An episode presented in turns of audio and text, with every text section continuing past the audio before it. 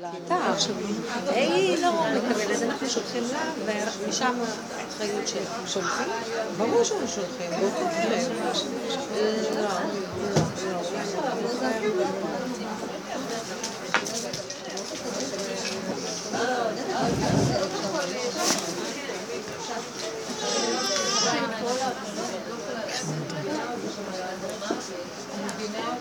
ברוך אתה אדוני, אני שהכל יעבור.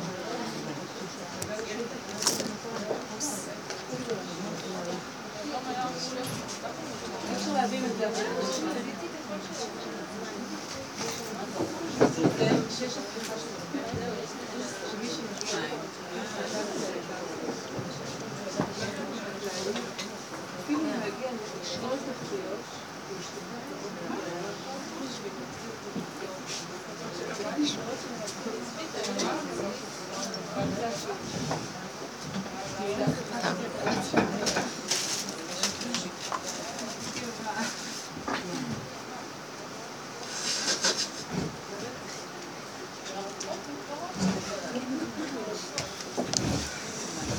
נשמע בנות?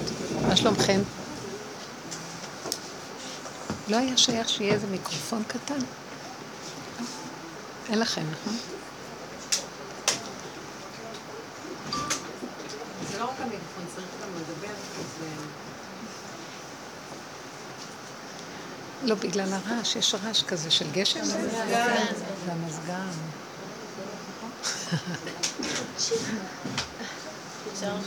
מה נשמע?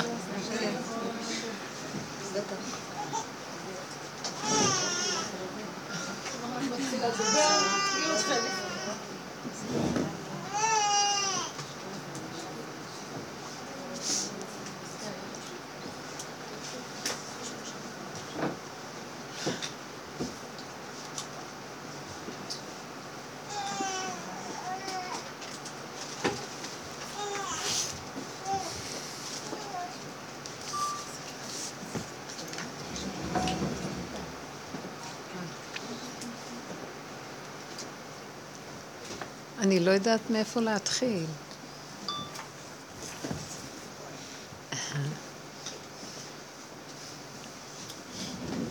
אין לי מה להגיד.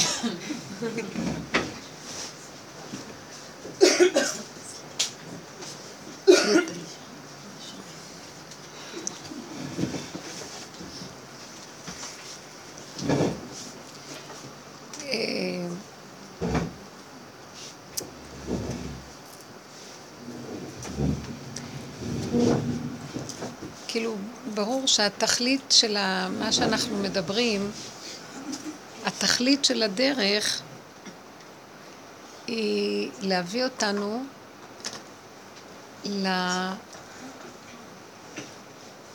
לבראשית האמיתית של הבריאה. זאת אומרת, ליסוד העין. להביא אותנו למקום שכל, להכיר. הכרת אמת. שכל מה שאנחנו פה רואים ומבינים ויודעים, כל התוכנית הזאת היא דמיון מאוד מאוד גדול, ושום דבר פה לא אמת. וזו מטרה קשה להגיע אליה. זאת אומרת, התכלית להגיע לכזה מקום, זאת באמת התכלית. ממש ממש, אני יודעת בבירור שזאת התכלית, ואני ממש הרבה זמנים יש לי נצנוצים חזקים של מציאות כזאת, ואפילו יותר ויותר, זה נהיה. ממש קרוב, מתקרב אור מאוד גדול עכשיו, שהוא יכול להתגלות רק אם אנחנו מאפסים את מציאותנו, יוצאים מהמצב של עץ הדעת, טוב ורע. וזה כל העבודה וההכנה שעשינו עד כה, וכל מי שעבד עבד. זאת אומרת, המטרה היא אני אומרת לכם, מזעזעת, תברחו מהשיעורים האלה. המטרה היא מדהימה, אבל היא מזעזעת במחשבה הטבעית. בחוש אין לנו כלום, הכל רק דמיון. בחוש אין לנו כלום. את לא מציאות, ומה שיש לך לא מציאות. וכל המבנה הזה, החיצוני של הטבע, הוא דמיון. כי באמת זה מוזר. זה רק לצורך תוכנית, לצורך שעה נתנו לנו את היחס ואת התחושה, זה הבעל, זה הילדים שלי, זה הבית שלי, זה הזה, באמת באמת כלום כלום לא שלי ואני גם לא מציאות עצמית מצד עצמי. וכלום פה הוא לא יש. אני, זאת אומרת, התוכנית של הדמיון שלנו שאנחנו נמצאים בה חייבת להתחיל לשלול את מציאותה על ידי ההתבוננות וההכרה שאנחנו מדברים, ובסוף אנחנו לא יש עין, ואז מתגלה הבורא שהוא היש האמיתי. בדיוק הפוך למה שעכשיו אנחנו חיים, שאנחנו יש והוא עין, כי הוא לא קיים, אנחנו לא רואים אותו. אנחנו לא רואים אותו בגלל שאנחנו יש, וזה הלוואי והיה יש אמיתי, זה דמיון היש. ומכאן כל, הניסו, כל האיסורים שיש לנו, כי אנחנו יש. ואם משהו לא מסתדר ליש הזה, אז הוא מאוד מיוסר וכאוב. למעשה כל הכאבים זה דמיון אחד גדול. זה מוזר להגיד את זה. עכשיו, איך מגיעים למקום הזה? זאת אומרת, היסוד של הדרך שאנחנו מדברים, היא קודם כל בהכרה שאנחנו צריכים לראות שהמציאות של עצמנו במוח היא דמיונית. מה שאמיתי פה זה הדבר הכי מגושם שאת רואה קיים, בלי פסיכולוגיה של פרשנות נלווית. את רואה עץ, את רואה בית, את רואה, את רואה בן אדם, דמות, את רואה ידיים, רגליים. זה מציאות. בשלב יותר מאוחר זה גם כן לא מציאות כל כך, אבל זה יותר מציאות מהמקום של, ה... של הפסיכולוגיה המחשבתית. מה, מתי מתחיל להיות השקר של עץ הדת, של התוכנית שלנו, שאת רואה שולחן ואת אומרת, זה לא יפה. שולחן לא יפה. זה שולחן, זה כיסא, זה בקבוק, זה מלא, זה ריק. ההשתייכות במחשבה לדבר, הפרשנות, נתינת המשמעות, התיאור של הדבר, ההתרחבות, אה, ההתרגשות, זה פסיכולוגיה של הטבע שלנו, של תוכנת עץ הדעת. הוא מתחלק לשלילה חיוב. זה שקר. אז כל עבודה שאנחנו עושים, מטרה שלנו זה להתחיל לרדת מהשקר. זאת אומרת, אנחנו מתחילים לעשות אחורה, אחורה, אחורה. איך?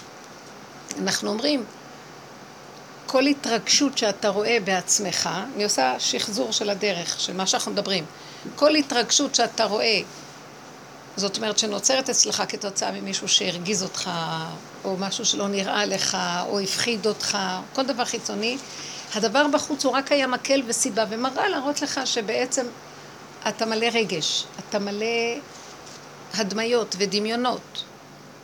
יש לך תכונות, אבל הן מבולבלות, אתה עושה אותן מדי שלך, מדי מפרש אותן, אז אתה לחוד בהם, והם מציקים לך ומכאיבים לך. אבל באמת, השני לא אשם לך. בשלב יותר מאוחר, שאת רואה שזה את, וזה, ואת מודה באמת, ואת רואה שזה דפוס חוזר ונשנה, שמאוד קשה להיפטר ממנו, כושי לא יהפוך את האור שלו ונמר לא יחליף חברבורותיו, אחרי כל כך הרבה עבודה, אז את יכולה להיכנס לייאוש ושברון, אז מה, אם כן, מה? אז זה לא, טוב, זה לא השני. למרות שעדיין אנחנו עוד מתרכזים על השני. כי אם אני עוד כאוב למה זה אני, עדיין אני אתרגש מהשני, כי אני עוד קיים, אז גם השני קיים. אז התכלית היא להכיר שגם כשאני רואה את עצמי תקוע, אז לקבל ולהשלים. כמו שאני משלים שהשני זה לא הבעיה שלי, ככה גם אני לא הבעיה של עצמי. זה צריך להיות בד בבד מהלך כזה של הקטנת הישות, זאת אומרת, הבעלות על עצמי והקניינות והשייכות שזה שלי, כי זה עושה לי את הכאב, כי זה שלי. אז השלב הראשוני, המושכל הראשון, השני הוא רק המראה. של מה? של כל ההרגשים שלי. כי ברגע שאף אחד לא מרגש אותך, אז הוא לא מציאות בשבילך גם. זה רק ההתרגשות של הדבר מעוררת שהשני הוא הגורם לאיזה דבר. מתפעלת ממשהו, ככה בלי ההתפעלות, מה אכפת לך? אז אם כן, זה לא השני, זה את. בוא נגיד עוד פעם, המושכל הראשון שכל התוואים וההרגשים והמחשבות שלנו, הן בעצם מופעלות ומונעות כתוצאה מהמהלך מבחוץ, אבל הבחוץ לא אשם להם, הוא רק הגורם או המקל שמראה לנו את מה ששוכב אצלנו. אז אני רואה את המחשבות, ואני רואה את ההתרחבות, ואת ההרגשות, ופרשנויות שונות והכול, ואז אני כאוב, למה שאני כזה? ואני מתחיל להיות שבור, כמה אני אעבוד ואני נשאר כזה? אתם עוקבים אחרי המהלכים שאני משחזרת עוד פעם. והמהלך הבא הוא להשלים ולדעת שאני לא יכולה לצאת מזה, וככה זה. כי הסכנה היותר גדולה בשלב המתקדם זה שאני אשבר, והייאוש. אז נמצא שמהשני לא להישבר, ולקחת אחריות שזה אני, וגם מעצמי לא להישבר שזה אני. אז מה, מה השלב האחרון של כל הסיפור הזה? וזה המהלך של הפרידה והפירוק של תוכנת עץ הדת ברוורס, אחורה, אחורה, אחורה, לפרק, לפרק, לפרק.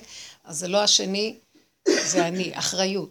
זה אני, אני מתבונן, בודק את התכונות שלי, לומד אותן, מכיר את עצמי, רואה איפה המיקוד של הקלקול שלי, ואני מקבל ומקבל, ואני רואה שזה לא נגמר, אז, אז כבר ברור לי שזה לא השני, זה אני. אבל בסופו של דבר, גם אני תקוע, ואני לא יכול לתקן כלום. ואז יוצאת צעקה גדולה, פחד של השבירה מזה שאני אפול בייאוש. השלב הבא אחרי זה, זה התחלת ההשלמה שדיברנו עליה בשיעורים. מה זה השלמה? זה הכנעה, קבלה מושלמת, שכמו שהשני זה לא הבעיה שלי, הוא לא, הוא לא זה, הוא באמת מרגיז אותי נורא, אבל זה לא הוא. זה אני מתרגזת. הוא רק היה המראה או הסיבה החיצונית שמאפשרת לי לראות את הרוגז שלי. אז כמו שזה לא הוא, גם אני לא. אז אם כן, מה? אז מתחיל לראות איך אני תקוע בתוכנית מזעזעת שחייבת כל הזמן לסווג, זה כן טוב, זה לא טוב. זה כן ככה, זה לא ככה, זה צריך להיות זה וזה צריך להיות זה. וכל הזמן אני רוצה להשיג ולהגיע לאיזה משהו חיובי מפני משהו שלילי, ואז אני כאוב למה לא הגעתי. אז אני רואה שאני תקוע בתוכנית מזעזעת, ואם אני לא נשבר ואני עובד קשה לא להישבר, השלב הבא זה לא להקשיב לשום ביקורת של עצמי על עצמי, כי הביקורת על עצמי היא מאוד מהלך טוב בתהליך שאני לא אבקר את השני, רק את עצמי, כן? והמהלך הזה של לקבל ולהשלים עם הכל, מתחיל להביא לי איזה יסוד של המתקה, ופתאום נכנסת תודעה חדשה. אם אני מתמיד בה, כי אין לי ברירה, כי הסבל והאיסורים של הכוח הביקורתי העצמי שלא נגמר, והתכונות לא משתנות, מכריח אותי לבקוע איזה נקודה של השלמה, כי אם לא אני אשתגע. וההמתקה וההשלמה הזאת מכניס תודעה חדשה לבריאה, שהיא התחלת היציאה האמיתית מהמטריקס הזה, מהטבע הזה, ומהי היציאה? איך שזה ככה, מושלם. בסדר גמור. אין לי בעיה, אין לי טענה. ספריית ערכים של כן ולא, ונכון ולא נכון נופלת. מי אמר? נופלת תוכנה של עץ הדת, ככה זה טוב, ככה זה לא טוב. לא. אם זה קרה, אז ככה זה הכי נכון. ואז אני עוברת למקום של השלמה, קבלה, לרגע. אני מקטינה את המוח לככה, קו האמצע, לא ימין ולא שמאל. ואז גם הזמן הופך להיות קטן, כאן, עכשיו. המקום והזמן מתקטנים, היחידה הקטנה. ואז, זהו. זהו. אתם מבינות מה זה זהו? אין יותר כלום. אין כלום. לא צריך גם להיות שום דבר אחר חוץ משזה איך שזה ככה. אני רוצה להגיד לכם, אין גאולה יותר גדולה מזה. את כבר לא מותנית ואת לא תלויה שאם יהיה לי כך, יהיה לי חיים טובים, ואם לא, אז אה, אגיד לכם, אפשר לחיות עם זה בדיעבד גמור.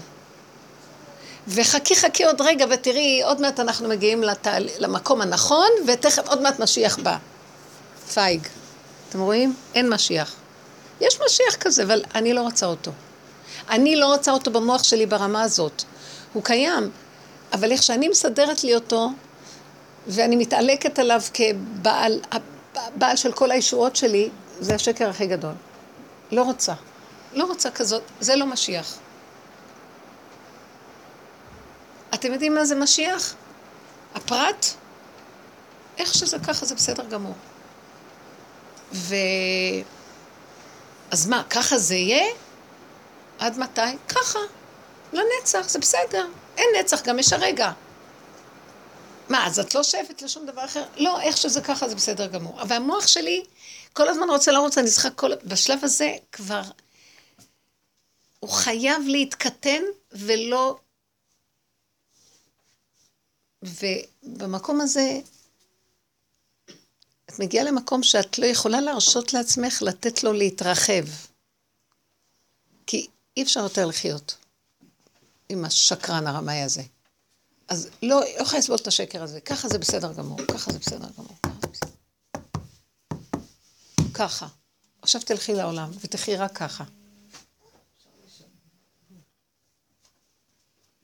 זה הנקודה שאנחנו צריכים להגיע אליה. כי האור החדש יתיישב רק על בן אדם שיש לו את המקום הזה של הככה.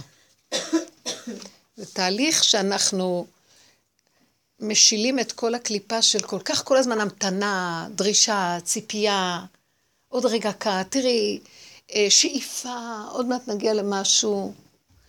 אבל כשאת מגיעה כבר לנקודה, זה ככה, עכשווי, וזהו. זה לא תהליך. כן, שנייה. את רוצה לספר? כן. זה סיפור ארוך? לא. טוב, זה טוב ככה. ככה זה בסדר. היום היה לי, כאילו יש איזה בית עכשיו של עופרים, ואני לוחצת על בעלי שידבר עם ה... בקול רם שישמעו. עם הבעל, ש...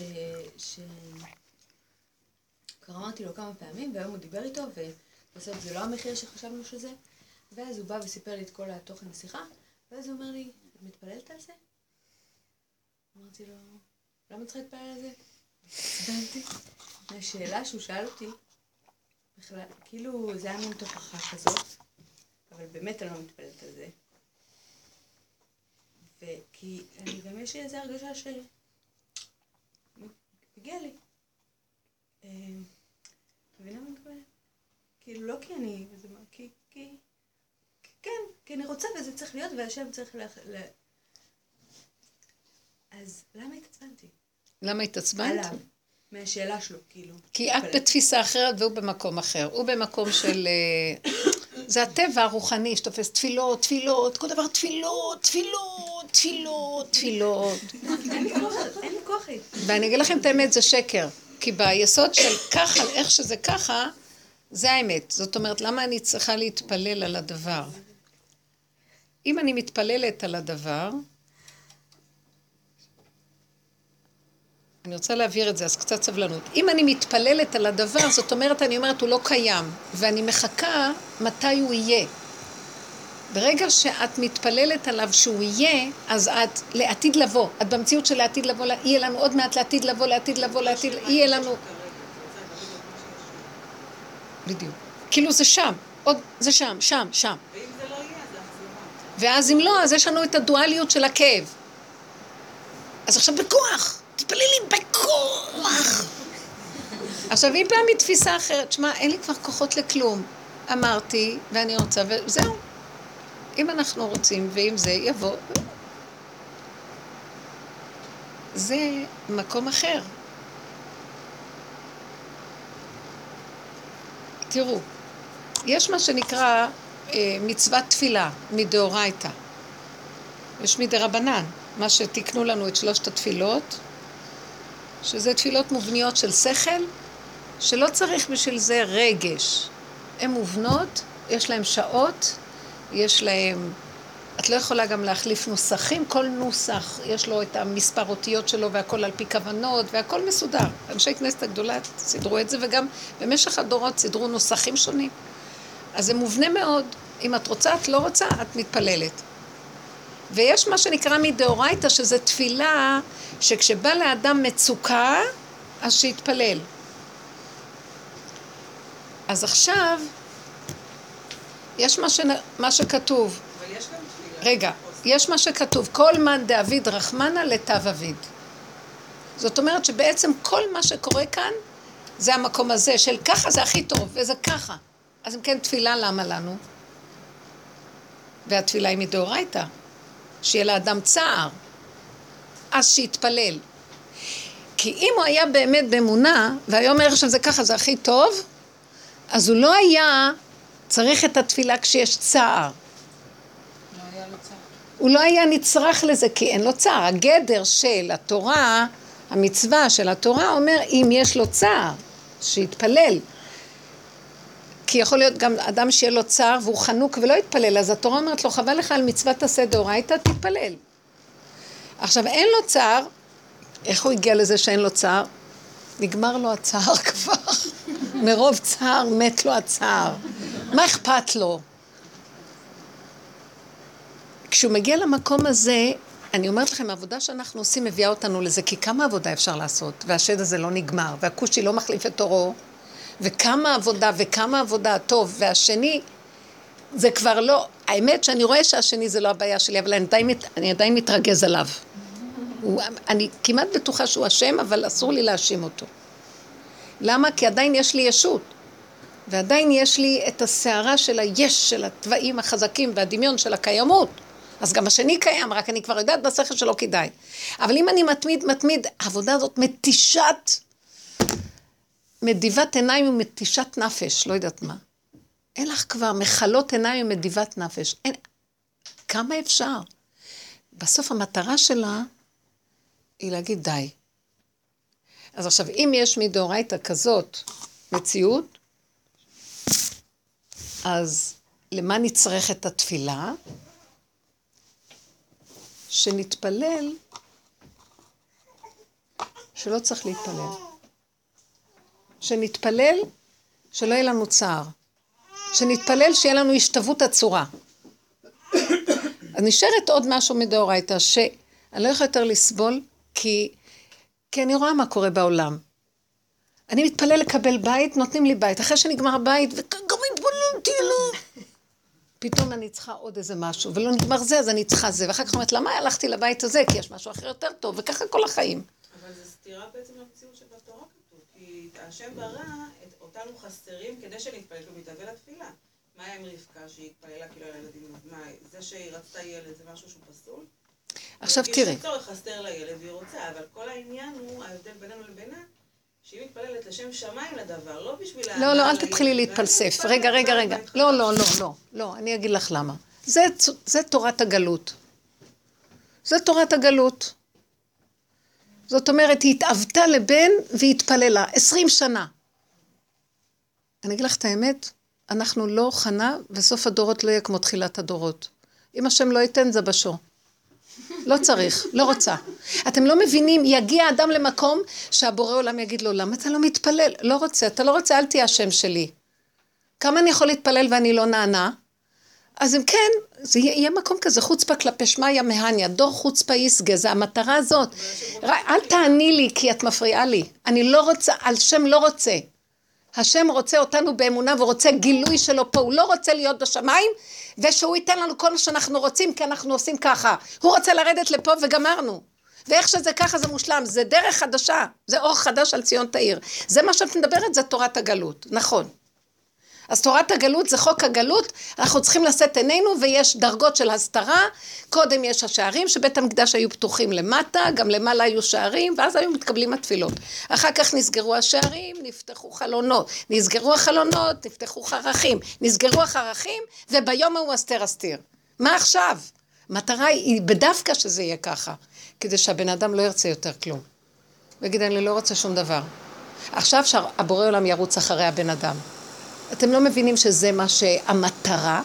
שהבורא עולם, למה הוא צריך לרוץ אחרי האדם? השם בשמיים ואנחנו פה. כי השם רוצה לרדת להיות פה. וכשהבן אדם ירוץ אחורה ויגיד לא רוצה כלום, השם יתחיל לרדת לפה. כי לא בשמיים היא, ולא מעבר להם ולא בארץ רחוקה. וזה היסוד של הסוף, ביטול והכנעה והשלמה וקבלה וככה. מיד הוא מתגלה האור אין סוף פה, וכתוב בלשם, וזה לא רק בלשם, בעץ חיים, שבכל הספרות אין גילוי אור אין סוף, חוץ מספרת המלכות, בקו ישיר, מלמעלה עד למטה. הקו הישיר מלמעלה עד למטה, רק בלמטה מתגלה האור אין סוף בקו ישיר. אין לו חוכמת הספירה, היא חוכמה וערך בפני עצמו. חוכמת הבינה היא ערך בפני עצמה. הדעת וכן הלאה, חסד, גבורה, הכל זה תכונות בפני עצמן. אור אין סוף זה האור הגנוז של גילוי האמונה, גילוי הוויה במציאות טבע. כמו פורים, גילוי הוויה במציאות טבע, נס במציאות טבע, נקרא הים, מציאות של גילוי הוויה בטבע. זה רק בסוף הדורות, סוף מעשה במחשבה תחילה, אני ראשון ואני אחרון. כי, למה? כי ספירת המלכות היא ריקה, ואין לה, היא מבוטלת. אם נגיע למקום הזה של הביטול, זה מה שיהיה. עכשיו, התוכנה של עץ הדת לא נותן את הביטול. כי תוכנת עץ הדת זה מה שאכלנו מעץ הדת, וכל הזמן אנחנו בדמיון של מציאות. אני קיים. אז ברור שאם אני קיים, אז יציאת מצרים זיכתה לנו לתורה של הלוחות הראשונים, אבל לא עמדנו בהם. מיד יכולנו כבר לבוא לגאולה האחרונה וזהו. לא עמדנו בהם, עשינו את העגל, הסעיף של חטא עץ הדת חזר הישות העצמית, ועכשיו מה שאנחנו נדרשים לעשות במסגרת הטבע, זה עדיין יש לי עצמיות, רק שהיא תהיה צדיקה ולא רשעית, צור מרע ועשה טוב. ואז השם בשמיים, ואני מבקש ממנו שישמור עליי מיצר הרע, אני מקיים את התורה, לוחות השניים, בגדר של מצווה, ויש לי פחד מהיצר הרע, ואז הוא נותן לי את היצר הטוב לעזרה וכן הלאה. עדיין, השם בשמיים, ואני נמצא פה בתוכנת עץ הדת. הגאולה הסופית האחרונה, כי אם יש לנו כבר תורה ויש לנו השם בשמיים, מה אנחנו צריכים עוד גאולה? הגאולה האחרונה זה, כמו שאני ראשון, גם אני אחרון. כמו למעלה, כמו למטה.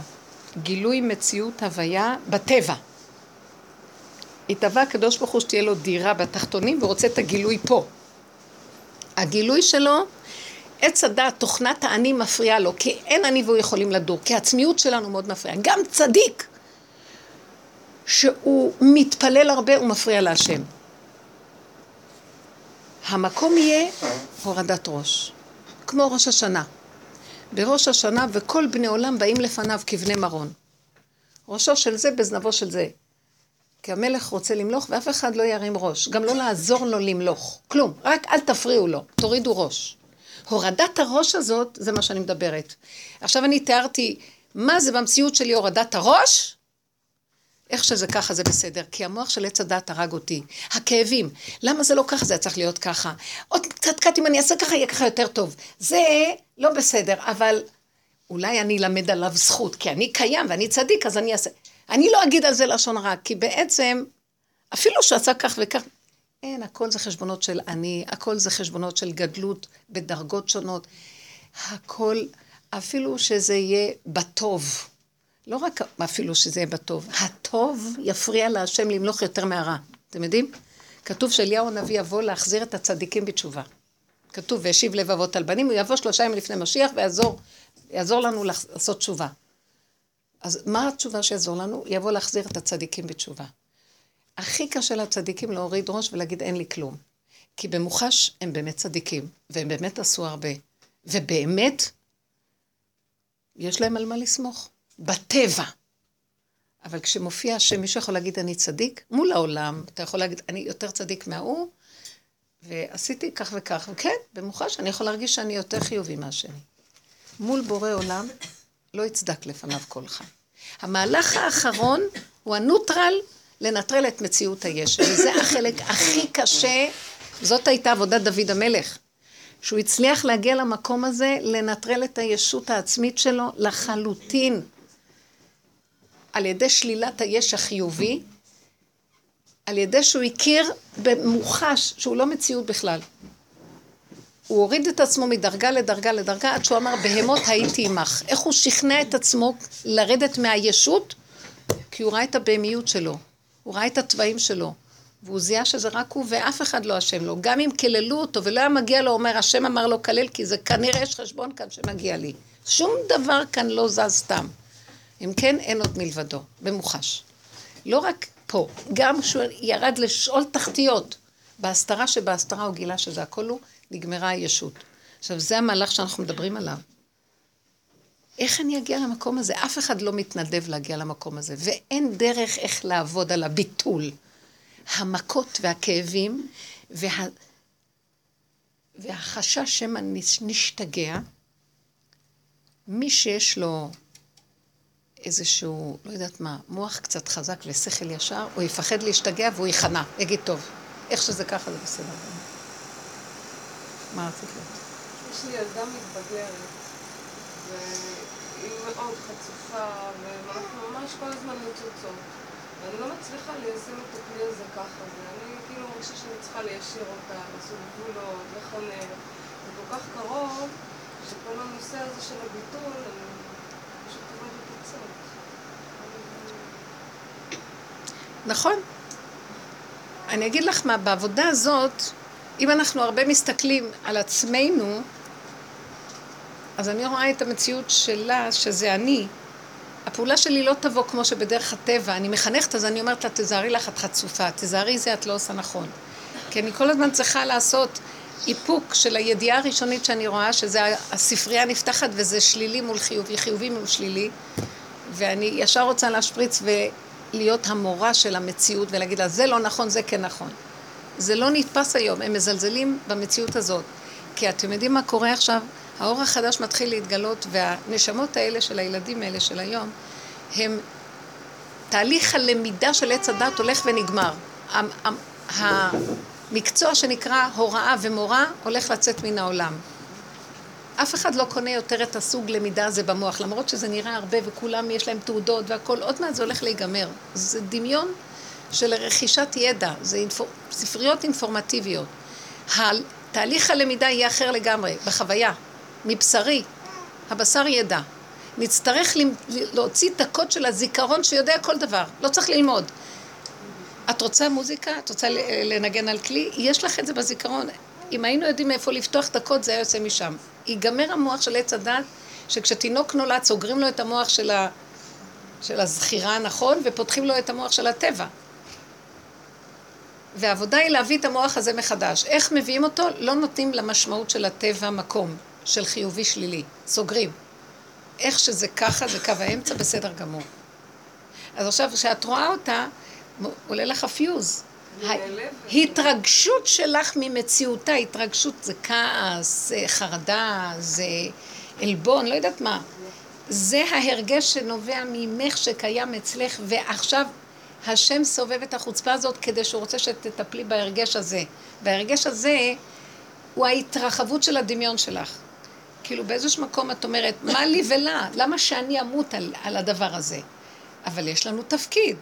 עכשיו, אם את אומרת, יש לי תפקיד, אבל למה שאני אמות עליו? אז כבר, את כמו השכן שאומר מילה לילד של השכן.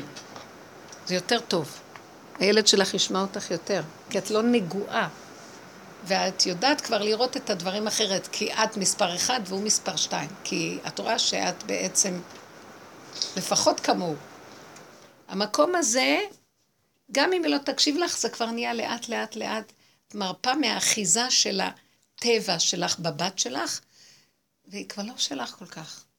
ואין לנו יכולת לתקן את העולם הזה, חבר'ה. זה לא שלנו פה. זה קליפה מדי גדולה. התלבש על העולם, זה כדור שלג שקשה לעצור אותו כבר, זה, זה כוח האנרציה עם החשבונות שלו.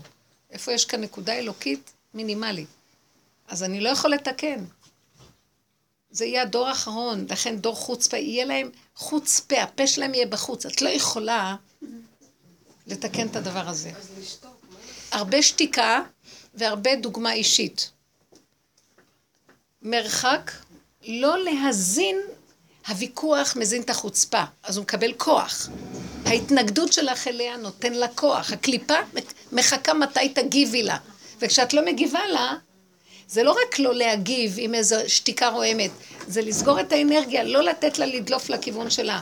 נהיה שקט. היא לבד תבוא להתקשקש סביבך כמו חתול עם הזנב. למה את לא מגיבה? מה את רוצה? מה זה? אני לא התכוונתי וכן הלאה. תלמדי לכווץ, לצמצם, זה לא שלי, זה שלך. איך שזה ככה, זה בדיוק. למה זה קורה? ככה מגיע לי, כמה עבודות עשיתי, כמה חינכתי. חבל לך על הזמן. אני כל כך נפגעת, שאני מיד, אני מתהפכת. אז תעבדי על הנקודה של אני. כל כך נפגעת. למה את נפגעת? כי זה האגו שלי, זה הישות שלי, זה איך עושים לי את זה. כי אני מציאות. וואי, כמה כאבים יש בדרך הזאת, הנשמה יוצאת, באמת, חבר'ה, זה... והכאבים האלה זה של האגו, זה לא כאבים אמיתיים. דוד המלך עבר ייסורי תופת, והם לא היו אמיתיים. זאת אומרת, זה היה שחיטת האגו שלו. לכן השם אהב אותו, כי הוא, הוא שחט את הכל ורוקן והגיע למלכות ריק. כיסא, הוא היה רק הכיסא של השם, הוא לא היה מלך. השם היה המלך. המקום הזה, האור החדש הוא משהו אחר מכל מה ש... כל הז- הדורות אנחנו יודעים. הרב קוק קראתי שהוא מדבר על הדור הזה של החוץ פייסקה, שזה חוצפה, שזה עזות לקדושה, זה דבר טוב. שזה לא סתם אה, קורה כל החוצפה הזאת. זה משהו שהוא דורש עכשיו משהו תראי, אחר, אור אחר. אני אגיד לך כמו משהו. הד... בוא. נגיד ככה. מה שהייתי כבר לא אומרת, מוכנים להסתגל למציאות הזאת של שקר, זהו. הם רואים את השקר. זה לא בדיוק ככה, אני אגיד לך משהו. דור חוצפה יסגה, הייתי רואה את זה ככה, זה נתון, חוצפה גדולה. זה רע, זה לא טוב, לא הייתי קוראת לזה ככה. זה דור חוצפה יסגה. אם אני משתמשת בזה נכון, זה לתועלת. ואם לא, זה לא רועץ לי. אז תקשיבו. זאת אומרת, הנקודה, כל מן דוד הרחמן הטוב. אם הדור האחרון חוצפה יסגה, זה הכי מושלם שיכול להיות. מה אני עושה עם זה, זה הנקודה.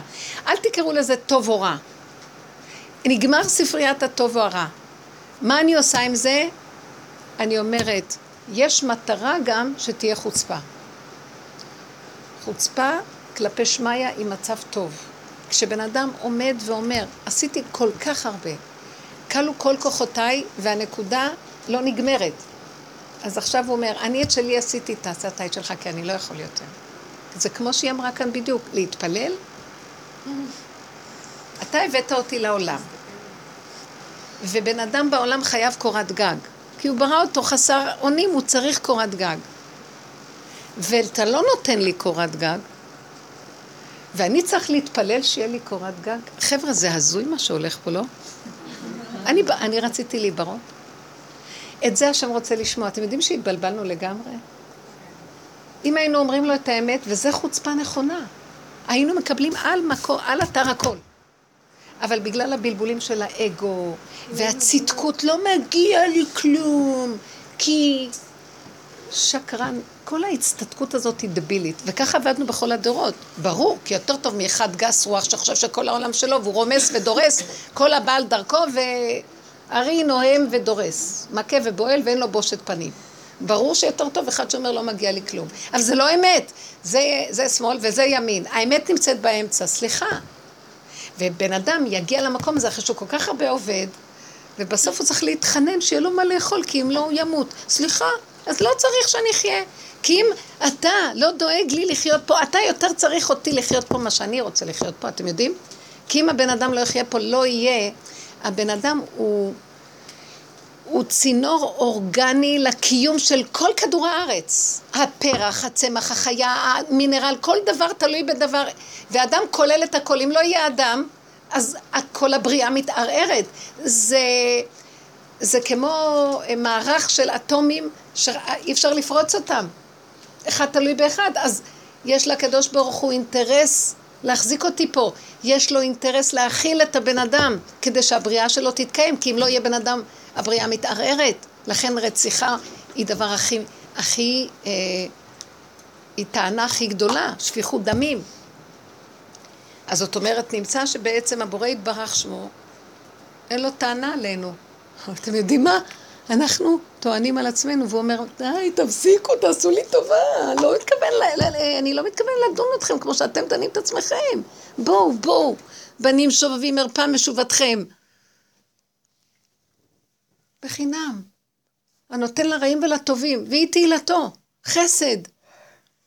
עכשיו, מתי אנחנו נזכה לכזאת הנהגה, שהבן אדם כבר יהיה מאוד עייף, והוא יראה שכל המחשבות שלו של הגדלות, אני אהיה צדיק, אז אני אהיה זה ואני אין לו כוח, הוא נופל, נופל, נופל, הניסיונות שלו גדלים, הוא מתחיל להגיד, טוב, אני לא יכול יותר כלום, אז השם אומר כנגדו, אני לא דורש ממך כלום. זה האגו של האדם יצר את כל המערכת הזאת. לא נדרש ממנו כל זה. ואז הוא, הוא נהיה מאוד מאוד צדיק. אני, אני מבטיחה לכם שאני אומרת לכם את האמת. הוא נהיה מאוד מאוד צדיק, ואז היצר הרע בא לקטרג. האוויר מלא קטרוגים. אם היינו יודעים כמה קטרוגים יש באוויר, אין נשימה שאין מיליון קטרוגים, והבן אדם כל הזמן תחת מטח של קטרוגים. למה? כי הוא לא יודע להודות שהוא תקוע והוא לא יודע כלום, וכל מה שתשלח את כל מי שיעליב אותי הוא צודק. מיד המקטרג הולך, כי זה מה שהוא רוצה לשמוע. מה אנחנו עושים? מתגוננים? לא, ואנחנו מנסים להיות צדיקים, ואז מרגיז עוד יותר את המקטרג, אז הוא עוד יותר מקטרג, וזו מערכת שלא נגמרת, ואז אנחנו עוד יותר נהיה חזקים, ואז עוד יותר זה מרגיז אותו, ככל שאנחנו נהיה יותר צדיקים בארץ ישראל, הערבים עוד יותר יכו אותנו. אנחנו צריכים ללכת למקום אחר לגמרי. הכנעה. הכנעה כלפי שמאי, הכנעה עצמית לישות שלנו, ולהגיד זה גדול, אני לא יכולים פה כלום, אין לי כוח כבר. כי כל תנועה שאני אעשה בישות, היא תוליד עוד אלף ישויות קונטר, קונטרוברסיות ש, שיכו אותי, ומלחמה לא נגמרת. והשם אומר, די! מתי תגידו איך שזה ככה, בסדר, ודי. אל תריבו, לא יישא גואל גואלכם, ומלחמה, קנאת איש מרעהו, כלום. תוותרו על הכל, בואו, בואו, אני אתן לכם הכל. אז איך היום התפילות? השם, אני רוצה את הדירה. תוותרו על הכל, תוותרו, אני אתן לכם הכל. כי למה אני, הוא אומר לנו תוותרו? כי כבר באמת אין לי כוח להילחם, אין לי כוח כבר להתפלל. אתם מבינים שהתשישות תביא את כל הישועה. התשישות מהמוח הזה, מספריית הערכים שככה ולא ככה וכן ככה ואולי ככה. לא נמאס לנו לרוץ על קברות צדיקים כל היום. סליחה, אני אומרת דברים שהם לא נשמעים טוב, אבל אני אגיד לכם את האמת, את... השופר הזה כבר נוסע הרבה זמן. לאחרונה אני כבר פתחתי ואומרת, נראה לי שכולם מחפשים לשמוע את האמת לאמיתה. תתעייפו, אנחנו צריכים להתעייף. לא נמאס לך מהילדה שתתחצף עד מחר. תגידי לו, ריבונו שם, זה שלך, לא שלי. מה, אני גם ילדה קטנה שרוצה לחיות. הילדה תקבל צורה אחרת. אבל תעבירו את זה בפנים להשם, תגידי לו, גדול עליי. כל פעם תחפשו עד כמה אתם לא יכולות כלום. אנחנו לא יכולים, לא יכולה, לא יכולה. הבעל מתלונן, זה מה שעשית לאכול. זה מה שעשיתי לאכול. אני לא כועסת עליו. מה, זה מה שהוא אומר? זה מה שעשיתי. לא עשיתי. אין לי כוח לעשות. אז הוא אומר, מה? היא כבר אפילו, היא אפילו כבר אפילו לא משתדלת לעשות. כי אין לי כוח כבר. תעשה אתה. מה? אז ככה זה יתחיל להיות. כן, אתה לא רוצה, תלך. אז לבשל או לא לבשל? לא, אני זה לא שאלה לבשל, אני שואלת להגיד להתפלל. אצלי הספרייה נסגרה, אני לא אגיד לך להתפלל, לא להתפלל. אני לא מורה. מורה תגיד לך את זה. אני מדברת מהבשר. האמת היא, יש רגע שהתפילה נדרשת. איך? שאני רואה את המצוקה ואני אומרת לו, אבא, תעזור לי. זאת תפילה. תרחם עליי, שלא תהיה לי שום מצוקה. שאיך שזה, תן לי לקבל איך שזה ככה, זה בסדר. אין לי כוח כבר להתפלל על שום ערך כזה או כזה. זה תפילה. אתם רואים שלקחתי את המילה תפילה ושמתי אותה במהלך האחרון שלה. איך אני אתפלל שכל מן דוד רחמנה, זה טוב, אז למה אם כן אני אתפלל? תן לי לקבל את כל מה שאתה עושה, זה טוב מאוד הכל. זו תפילה מאוד גדולה. כי אתם חושבים שקל להגיע לזה? כי כל פעם קופץ לו הראש הזה שרוצה משהו. אבל זה נכון להגיד. את רוצה לגמור אני לי? אומרת, את מתפללת שחררו. אני, לא. אני מתפללת שחררו. זה לא נקרא תפילה, את לא מבינה. זה מה שאני אומרת. את לא מבינה שאמרתי לך שחרית, לא, זה ערבית, מנחה. אני את צריכה, כמו שאת את חייבת בשבת לא לסגור את המתג. מה אני את קוראת לזה תפילה אני בכלל? חייבת להתפלל. מה? אני חייבת. את לא חייבת, לא נשים. פטורות מהתפילה. אני- כי למה לנשים יש את? אני העבודה? לא חייבת למה? כי. נשים יש להן את העבודה הזאת, וזאת העבודה הכי גדולה. הלוואי והיית מתעסקת עם זה ומתפללת תפילת מנחה אז מה, קצרה. לוותר? אני שואלת את עצמי. אני אמרתי לך לוותר? אני שואלת את עצמי, כי אני לפעמים את לא מתפללת שומעת אותי, אני לא רוצה לשמוע אותך. בסוף? לא רוצה לשמוע אותך, כי אני אמרתי משהו אחר. את יודעת מה אני אמרתי? אני רוצה שתקשיבו ותדייקו איתי, בנות. אני אמרתי שנשים פטורות מהתפילה.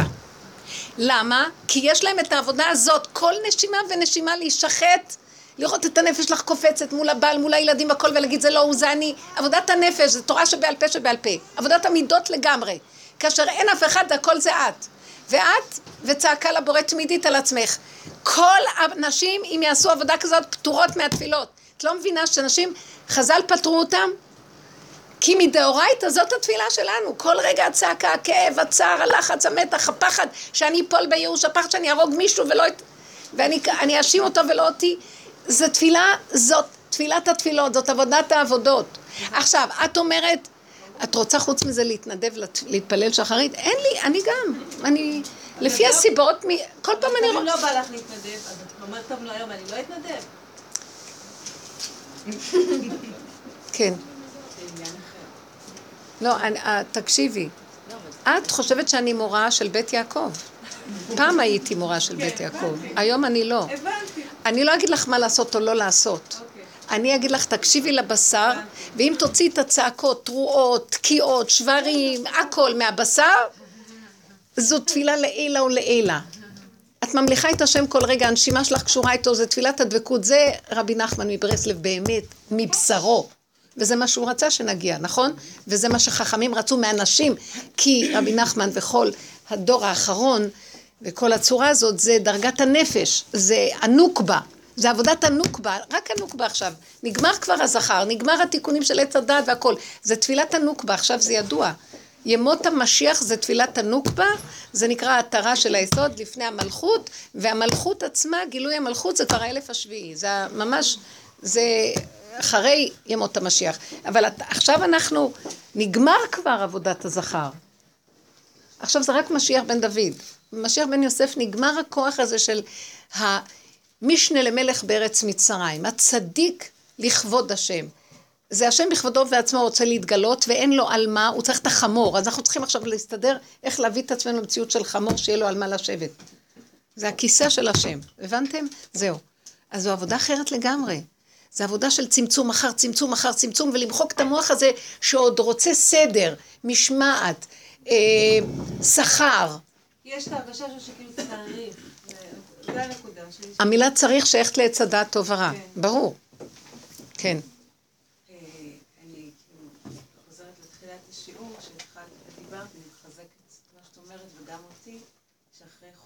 התשה שהיו לי, החודשיים האחרונים, אז אה, כל כך עייפה השבוע, עייפה. עייפה. ומתוך העייפות הזאת, פתאום המוח שלי עשה מה שצריך לעשות, ובין לבין, לא יודעת אם היה בין לבין, היה כאילו שקט, מה שנעשה. וזה היו לי ככה כמה ימי חסד כאלו נעימים, ולא הייתי בטוחה אם זה עייפות. מצוין, מצוין. מצוין. ויום שבת האחרון נחתי, אחרי שהמון זמן לא הצלחתי לנוח ביני לבין עצמי בשבת, ונכנסתי ל... עשיתי אמבטיה, ואז שבת זה זמן אה, כאילו לבד, הבן שלי לא היה בבית. או, המוח נפתח. המוח מתחיל עכשיו, אוקיי, מה יש לי לעשות בחיים האלה, כאילו. ואז המוח נפתח, ואני אומרת, טוב, זה מעולה, זה מה שעושים בשבת. כאילו, מבחינתי, אני רואה שאין לי כוח, אני רק רוצה ליהנות מהמים החמים של האמבטיה. כן. אבל הראש שלי אומר, רגע, אבל זה זמן, זמן אה, עכשיו, כאילו, מה אני רוצה לעשות עם העסק? מה אני רוצה דווקא בשבת אסור לחשוב. שבת אסור לחשוב. זה לא- לא לחשוב. שבת, ו- יסוד השבת זה לא לחשוב על עסקים ולא לחשוב... כן.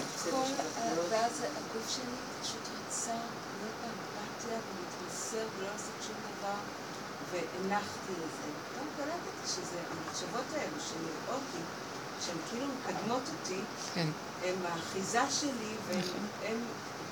חוץ מזה שהן מתישות ומעייפות אותי, ובסופו של דבר, אני לא, אני לא מגיעה לשום מקום גם, נגיד, והייתי מגיעה לאן שהמחשבות האלו עוד יותר מונעות ממני מגן. זה בדיוק מה שאני מתכוונת בשיעורים.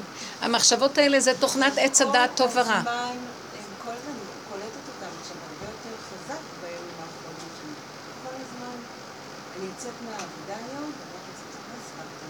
מה זה מה די, כאילו, חלאס, מה מה הספקתי? כל היום הייתי בעשייה, ועכשיו אני שנייה לא בעשייה. לא מבינה שהמחשבות האלה זה גם הפחד שלי, או ההאחזות שלי, ובעצם ולא להגיע לשם, לא יודעת. זה, כל הזמן לזוז, ללכת, להיות בקשר עם כולם. שנייה אחת של שקט, אתה נבהל. מיד אתה רוצה... אני גם עכשיו עזבתי עבודה אחרי שנתיים בבית. אני כל הזמן בורחת החוצה, כי חס וחלילה שאני לא אשתגע. שנייה להיות לבד עם עצמי, אני יכולה להשתגע, להיות שנייה אחת לבד עם עצמי, זה לא נורמלי. נכון. זה בדיוק המצב שאני עכשיו מדברת. כשאני, שהמוח שלנו, במקום שהוא יהיה אחוז במחשבות שלו, ספרייה כזאת וכזאת, ואז אנחנו מאמינים למחשבות, ואז באות הפרשנויות, ואז ההתרגשויות, ואז הכאבים. זה תהליך שמתרחב עלינו, והסבל הוא נוראי. אם היינו לוקחים את המחשבה, לא יש לנו מחשבות, הרהורים, ומשתמשים בהם לה, להתבוננות העצמית ולעבודה ולפירוק, אז לפחות היינו עסוקים בעבודה הזאת, וזה יותר טוב מאשר לתת לזה להתעסק איתנו ולשגע אותנו, מה שאנחנו תופסים אותו ומשעבדים את החשיבה וההתבוננות לצורך העבודה. עד שמגיעים למקום שזה נהיה פחות ופחות ופחות ופחות, והגוף מגיע למצב של הוויה. כלומר, אני חש החושים. אמבטיה חמה טובה, איזה כיף. את לא יכולה, את יכולה להיכנס לאמבטיה ולא להרגיש את המים בכלל. המוח יטחן אותך ותשתגעי. את יכולה להיות בשבת ואת לא במנוחה בכלל. והמחשבות האלה זה השד שיש במוח. וכל העבודה היא להשבית אותו, לא לתת לו ממשות. אני הזמנתי מחברת טיפקס, המון מכלי טיפקס, כל היום אני רק עושה ככה. בא לי מחשבה כזאת, טק, טק, טק, טק, טק, טק, טק. ואם אני לא מצליחה למחוק, כי הוא, הוא גם מתוך הטיפקס הוא קם. אז אני אומרת לו, אתה צודק, אתה צודק, אין מה לעשות, זה מה שיש. אני משלימה. שלום, וזה נהיה שקט. נדמה לי שהמחשבות האלו, כאילו המחשבות האלו, נדמה לי שאני בעשייה. עכשיו, כשאני מתחילה לשים לב אליהם, נדמה לי שאני עושה משהו פרודקטיבי בזה שאני חושבת. זה סתם. עכשיו סתם שאני הרהור. מתחילה לשים לב אליהם, ואני מתחילה לוותר עליהם, נגיד, בימים האחרונים, לרגע, כן, עד, עד הפעם הבאה, אז, אז אני, אני כאילו צריכה להיות... אה, את צריכה להיות חזקה כמו ברזל. נכון. טיפקס. לא לה- לתת לזה. לא אתם מבינים? אנחנו בפיקוח נפש. את מבינה? אם לא, תשתגעי. אני אומרת לכם שעכשיו יש גל כזה, אם לא נהיה חזקים, ופשוט לא נאמין לכלום של המחשבות שלנו, כלום שבכלום. את רואה את הכוס? זה מה יש. את רואה את זה? גם בזה אפשר להאמין יותר טוב מהמחשבה, למרות שהרבנים אמרו שזה לא טוב. את רואה את זה? הכי טוב. כשר. אין יותר להאמין בכלום. אין, אין להאמין במוח. אל תאמן בעצמך עד יום מותך, כלום. הילד עשה לי ככה, מה לי ולא, אני אומרת, לא קשור אליי, כלום. כלום לא קשור אליי, כלום, כלום, כלום, כלום, כלום. כי אם צריך להיות משהו, עד אליי יגיע והוא יגיד מילה. למה הוא עכשיו שם ואני עכשיו חושבת עליו? זה בזבוז. זה נותן לנו משמעות. שום, אין משמעות, למחוק משמעות. משמעות למחוק, משמעות פרשנות, התרגשות, הבנה, השגה, למחוק. מה נשאר? גולם. אבל הגולם רגוע. מה יותר טוב לכם? מוח שחושב וטוחן ואיסורים גדולים, או גולם שקט, אוכל, שותה בהמות, הייתי עמך. אני אגיד לכם את האמת, בחוויה האישית שלי, בהמות יותר טוב. בהמה. ישנים טוב, לא יכולים לישון, אנשים מתים מעייפות ולא נרדמים, המוח משגע אותם. המון אנשים מדברים על זה, שעייפים, עייפים, עייפים, כי המוח הזה משוגע. רבי נחמן כותב באחד המקומות שהרפואה לעמלק הזה, שהוא המוח, שהוא טוחן אותנו, זה השינה. אבל הוא גם לא נותן לך לישון.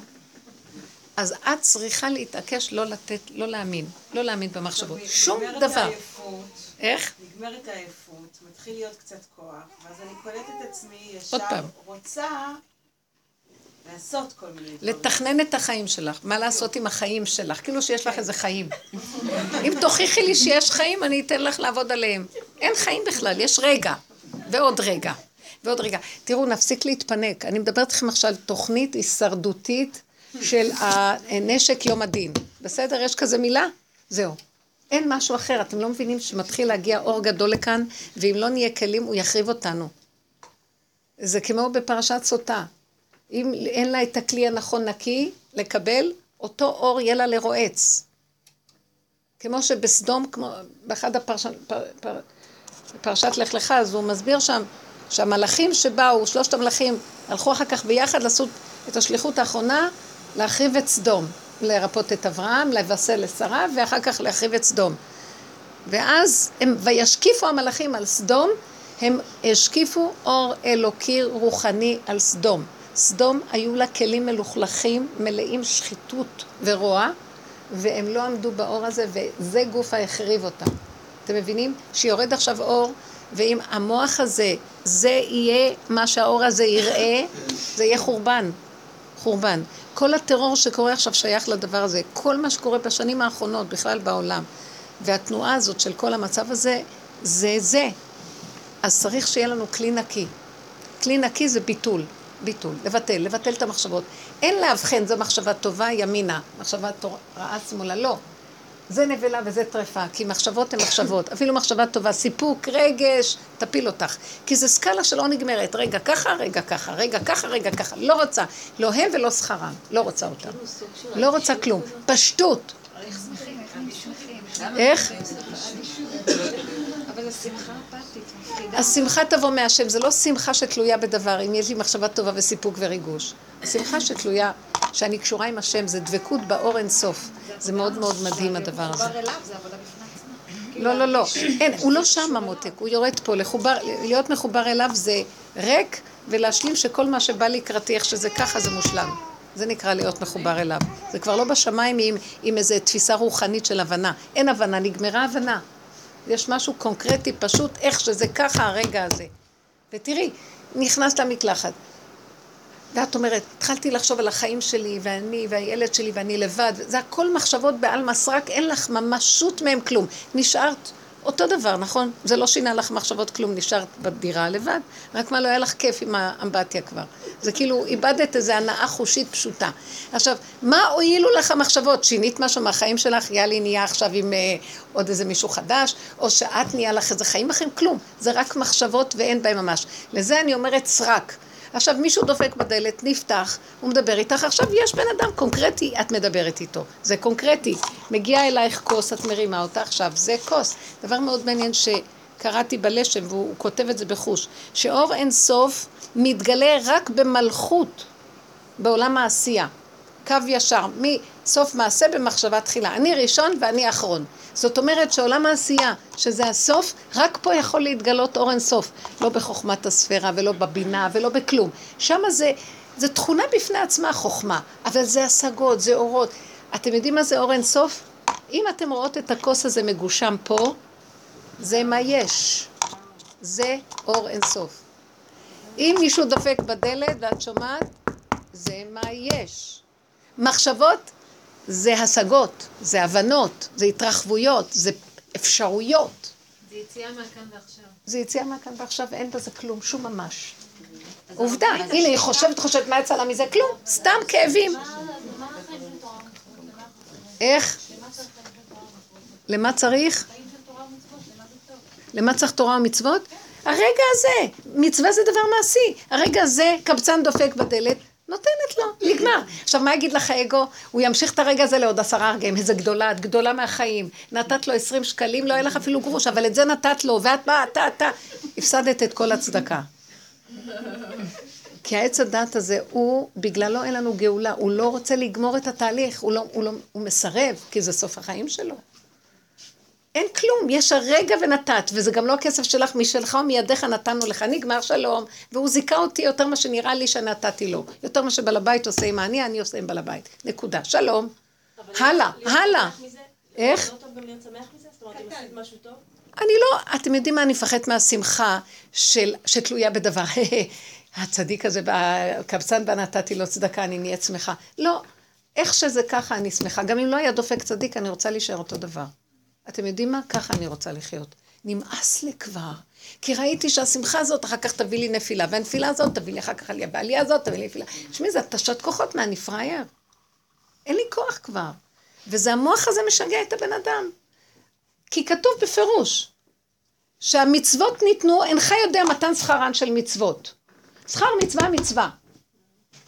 שכר מצווה בהאי עלמא לך. אין כאן את השכר. לעולם הבא תדעי, אנחנו לא יודעים כלום, אז למה את מתחילה לפרש שזה גדול ועשית משהו וזה וזה, וזה, מאיפה את יודעת? אולי עשית דבר גרוע, לא יודעת מה. עשית מצווה, נקודה. זו זכות שהוא זיכה לנו, וגם אני אגיד לכם את האמת, האמת של האמת של כל המצוות, אני לא רוצה לקיים אותם, הוא כפה עליי הר כגיגית ואני בעל כורחי עושה. אין מדרגה יותר גבוהה מזאת שאדם עושה כי השם ציווה, לא בגלל שהוא מתנדב. כי גדול העושה מן כי גדול העושה מצווה מי שאינו עושה ומצווה. כי אחד יש לו התלהבות נוראית, הוא לא מצווה בכלל. אישה לא מצווה להתפלל, רצה להתפלל. הגנבת הזאת גנבה את כל הסיפוקים. בכלל חז"ל אומרים, יותר טוב שלא תתפלל, הכי טוב. אתם יודעים מה שכתוב בגמרא? אישה צליינית מחריבה עולם. אישה שמתפללת הרבה היא מחריבה את העולם. כן, כתוב את זה בגמרא. למה? היא נהיית רוחנית, היא נהיית... מי, אני לא רוצה להיות בעולם כבר, למה לחיים פה? והיא רוצה להיות בעולמות העליונים, והיא לא... אין לה כוח לבשל, כי היא גם לא... היא, היא לא מתאימה לעולם הזה בכלל. מפסידה את הכל, כי לא בשמיים היא. אין לנו מושג מה זה יסוד האישה והמלכות. כאן זה העולם הכי גבוה שיש. למה הקדוש ברוך הוא דווקא רוצה את העולם הזה? הוא הבכיר מכל העולמות. כי ההגשמה זה סוד מדהים. כל דבר שמתגשם פה זה הפלא ופלא. בעולם החוכמה והבינה, אז יש רעיון ויש הבנה. אבל הגשמת הדבר המושלם בחוץ, זה רק חלקיק, אתם יודעים? הרעיון שבדבר. ההבנה זה האפשרויות השונות שיכולות להוות את הרעיון. אפשר לפרש אותו מכל מיני זוויות. את רואה את הדבר בסוף? זהו. גמור. הבנתם את המהלך, מה שאני מדברת לכם? אם היינו יודעים כמה יהלומים יש בעולם העשייה, לא היינו נותנים רגע זמן בלבול במחשבות הדביליות, כי הם יודעים את זה, ולכן השטן יושב שם, והם יודע את זה, והוא משגע את הבני אדם כדי שלא ידעו שפה זה עולם היהלומים. זרוקים על האדמה היהלומים. ואנחנו הולכים אה, עם הריחופים האלה, ועם הדמיונות, והצער, והכאבים, והרוגז, והמחובים של דמיון. ונגמרים לנו החיים בשביל מה? איך שזה ככה מושלם, שתית משהו, תודה, מושלם, מושלם. הרגע עשית ככה מושלם. המוח שלך אומר לך, לא, זה היה יותר טוב מזה, למה ככה? אין לך חיים בכלל, זה חיים שלך, מה שאת לא עושה לא הולך כלום. מי אמר לך? איך שזה קרה ככה, זה הכי טוב ומושלם. מה יש? מה קרה? הכי... זה תוכנית אחרת, אתם לא מבינים מה, התוכנית ההיא תוקעת אותנו ואנחנו לא יוצאים מפה. אין אדם מת וחצי תאוותו בידו. אתם מבינים את זה? מה?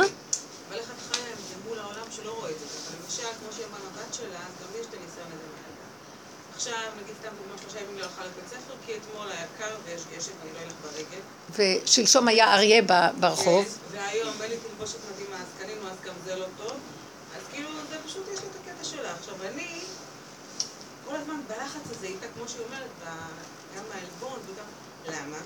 כי עוד כמה ימים המנהלת התקשר אליה, תזמין אותי לשיחה, ואז יושבים כל הצוות מולי, תתני תשובות. אני אגיד לך את האמת. לא יכולה להגיד להם, זה מצוין מה שקורה איתה. זה שהיא לא באה לבית ספר זה מעולה שהיא לא באה. הוא לא יתפתח לבד עם הזה שלה. אז אני גם רואה את זה בתוכי ככה. מה יקרה אם יראה אותך ילדה, אז מה? נכון. מה, היא תמות מזה שלך שלושה אז את יודעת מה, את יודעת האמת... רגע, רגע, מותק, יפה מאוד. אם אנחנו נתחיל לראות שהאמת הבסיסית הנכונה שאת קולטת היא העיקר, חוץ מזה בחוץ צריך קצת לשחק אותה, קצת. אל תבזבזי הרבה אנרגיות על העולם, כי העולם הזה לא שווה אפילו הרף עין.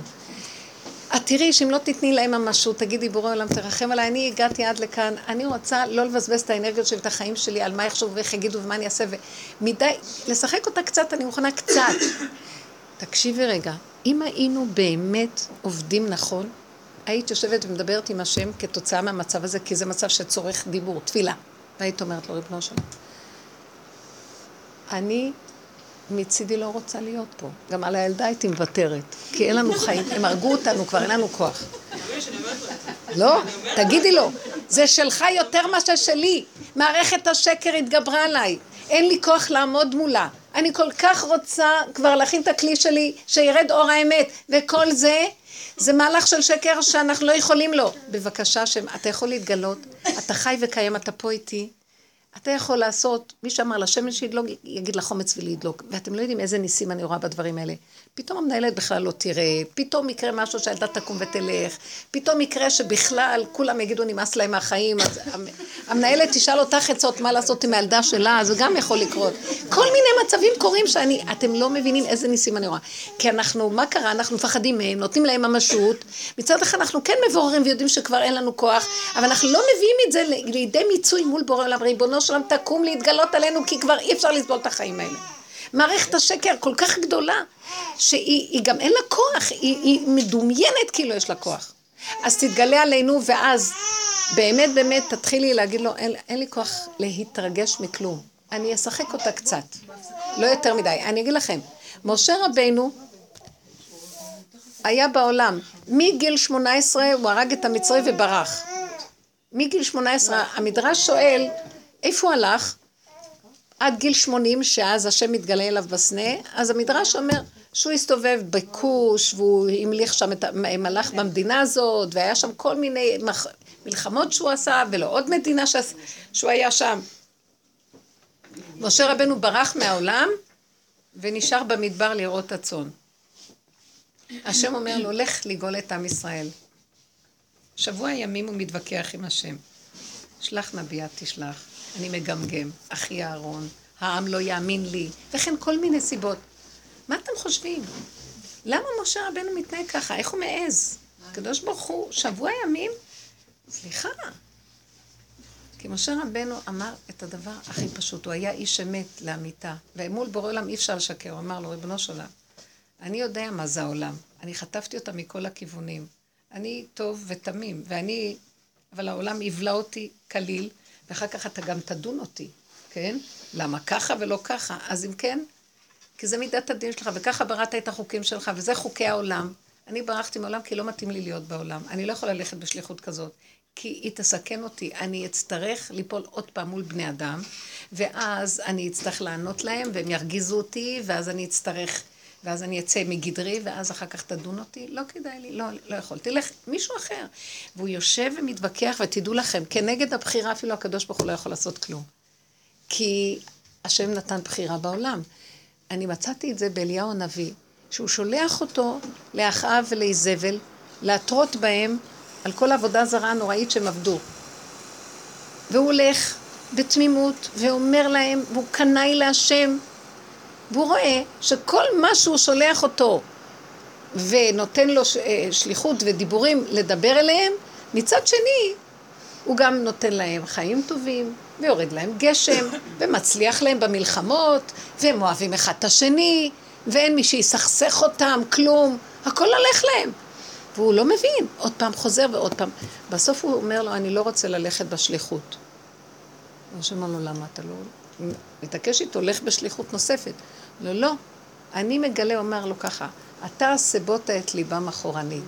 זה אתה, כמו עם פרעה, מעקש את ליבם, ואחר כך אתה שולח אותי, יש לך משחק לא ברור, ריבונו של עולם, כך הוא אמר לו. יש לך משחק לא ברור, מצד אחד אתה שולח אותי לבור, מצד שני אתה עושה ככה, יש לך שעשועים, הבן יכיר לי אפרים, ילד שעשועים, אתה משתעשע בעולם שלך, יש לך כיף, ואתה אלוקה, אני יכול להגיד לך מה לעשות, אתה מלך העולם, אבל אני לא פראייר, סליחה. ויש בחירה, הוא לא הסכים ללכת, והשם ויתר לו, אמר לו, טוב, ואז הוא משך את אה, אלישע. זאת אומרת, זה אחרי כמה פעמים שהוא כן הלך וחזר שוב פעם, הוא הוריד גשמים, היה, הוא לקח את מפתח הגשמים וכן הלאה. אבל בסופו של דבר הוא אמר, אני לא מוכן ללכת יותר בשליחויות האלה, כי אני רואה שיש לך את הנהגה שלך ואתה אלוקים, ואני לא יכול להגיד לך מה לעשות. פה בעולם הזה זה לא עובד דבר והיפוכו. אתה מלך, דבר והיפוכו. כאן, אתה אומר לי דבר ועושה דבר הפוך. אין, אין, אי אפשר. ואתה, וגם יונה לא רצה ללכת בשליחות. כי מצד אחד אומר, אתה שולח אותי להגיד להם, ואחר כך הם יעשו תשובה, ואתה לא... אז בשביל מה? אני לא רוצה, לא רוצה. בשביל מה אתה אומר נין ומתהפכת? למה אני אגיד להם? כי אני אלך, ואני רוצה שנין ותתהפך, כי רשאית שכזאת, לא, אי אפשר ללמד עליהם זכות. ואתה רוצה מהם תשובה, אז אם כן, למה אתה שולח אותי? תח, תשלח להם אה, נביא של גויים, שיגיד להם תעשו תשובה. למה אתה שולח אותי? והוא ברח מלפני השם. יש איזו נקודה שאנחנו צריכים להבין, אם היינו תופסים איפה הנקודה שהשם רוצה לשמוע מאיתנו בוויכוח הזה, היינו משכנעים אותו לבוא לגאול אותנו מזמן. את יכולה לעמוד ותחפשו את הקש שלכם כמו עורך דין. יש כאן אה, קייס, מה שנקרא. תתפסי אותו, סליחה. אתה נתת לי בת, הדבקת לי את הבת הזאת עליי. אז לא אכפת לי. לא אכפת לי, אתה יודע מה, בכל אופן יש ילדים, אוהבים ילדים, בסדר, מרגיזים, הכל. אתה אומר לי, אתה רוצה שהיא תתחנך. מצד שני, כשהיא באה לבית החינוך, אתה שם 500 בנות ביחד, היא הייתה יותר תמימה בבית מאשר כשהיא הלכה לבית יעקב. היא רואה את המשפחה הזאת, את החברה הזאת, שיש לה הנהגות כאלה, ואלה ככה, ואלה שומעת מזה, ושומעת, חוזרת לי עם שיגעונות, ואני לא יכול להכיל את זה. אז אני לא מבין מה אתה רוצה. ואתה אומר, תשלחו. אתה אומר, אתה עושה דבר והיפוכו. עכשיו, המערכת הזאת אמורה להיות מערכת שמלמדת אותם אמת וחיים טובים. בסוף אני רואה שהם רחוקים מן החיים. זאת אומרת, יש להם איזה סל של ידע על הראש, ספרייה, אבל במידות שום דבר לא זז. אז אני לא יודע מה לעשות. גדול עליי החיים האלה, ואחר כך אתה תבוא לדון אותנו, למה היא התקלקלה, ולמה עשתה כך וכך, ריבונו שלם, זה גדול עליי. למה אתם לא מדברים ככה עם השם? למה אתם לא תופסים איפה הנקודה? לא, השם מחכה מזמן מתי יבוא אחד ויתמקח איתו, ואז מה? הוא יגיד, ניצחוני בניי, הוא אוהב את זה. כי הטענה היא, ריבונו של עולם, אתה יודע, יש כאן משוגע שיושב על הכיסא ומשגע אותנו, ואתה נתת לו את הרשות. ואנחנו, זה מין פרעה כזה שהוא מתחזה להשם, ואז אנחנו מפחדים ממנו ועושים את רצונו ולא יודעים את עצמנו. יום ככה הוא מביא לנו, יום משגע אותנו. נכון? עושים ככה, פותח לנו זה, פתאום סוגר עלינו זה, פתאום פותח זה, והוא צוחק, הוא נהנה. אז אני אומרת לקדוש ברוך הוא, זה גדול עליי פה, אי אפשר כאן יותר לחיות, אי אפשר. אולי תתגלה הנהגה אמיתית שלך, כי זה הנהגה של טוב ורע, ואנחנו לא יכולים לשאת אותה, היא הנהגה קשה מאוד, זה להלאות בו את הבני אדם, זה להתיש אותם, זה כאילו הכור היתוך, ואנחנו כבר לא יכולים להיות במצרים האלה. תתגל אותנו, אנחנו כבר לא מסוגלים.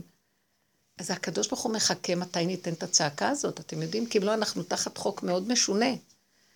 ואז הוא גם מביא לנו, אני מבטיחה לכם שאני אומרת לכם את האמת, הוא גם מביא לנו את הנקודה ואומר, לא התפללתם מספיק, תתפללי עוד ועוד. אז את מתפללת לקבל ילד, אחר שאת גדלת אותו קצת, פתאום עוזב את הדרך, עושה מה שרק רוצה, מביא לך צער, כאבים, רוגז, נשים, אנשים משוגעים ממראה עיניהם. שמה הייתי צריך להתפלל על ילד בכלל? אז למה הייתי צריך זה? הבני אדם, אנחנו מעוקשים פה, משהו מעקש אותנו פה, על מנת שיום אחד נקום ונגיד, די, כמו במצרים. די. אני מבטיחה לכם שאני אומרת לכם את האמת. יושב שחקן על הכיסא, וזה השם שלח אותו, כי הוא רק רוצה לבדוק אותנו אם נוציא את הצעקה ונגיד די. ומה אנחנו? פראיירים, צדיקים, סובלים, סבילים, תעמיס עוד, תעמיס עוד, תעמיס, יש לך עוד צעק, תעמיס עליי עוד צעק. והגלות הזאת נמשכת, ומשיח כל דור נמצא פה, ולא מצליח להתגלות, בגלל שאנחנו לא יודעים מספיק לנצל את המצב הזה, לצעוק די, ואז יש לו כלי להיות בו. נמצא שבעצם תתבונני בעצמך, דלת אמות שלך, ותתחילי לגאול את הנקודה שלך. נכון, מול המערכת את לא יכולה לריב, אבל את יכולה לא לקחת אותה ברצינות כבר כל כך. אני אומרת לך, זה עובד. אני יודעת בשכל, כאילו, אני גם כאילו מאוד, כבר כמה שנים כאילו, שלומדת רבנו וזה, ואני מאוד השתנתי.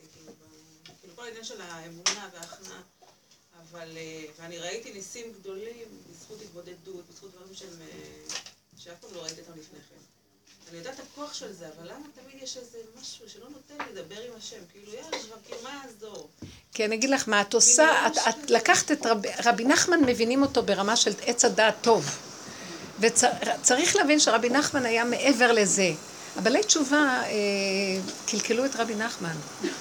רבי נחמן הוא מעבר לטוב ולרע. הוא נהר שמטהר מכל הכתמים. הוא נהר שאין לו לא טוב ולא רע, הכל בסדר. בסדר.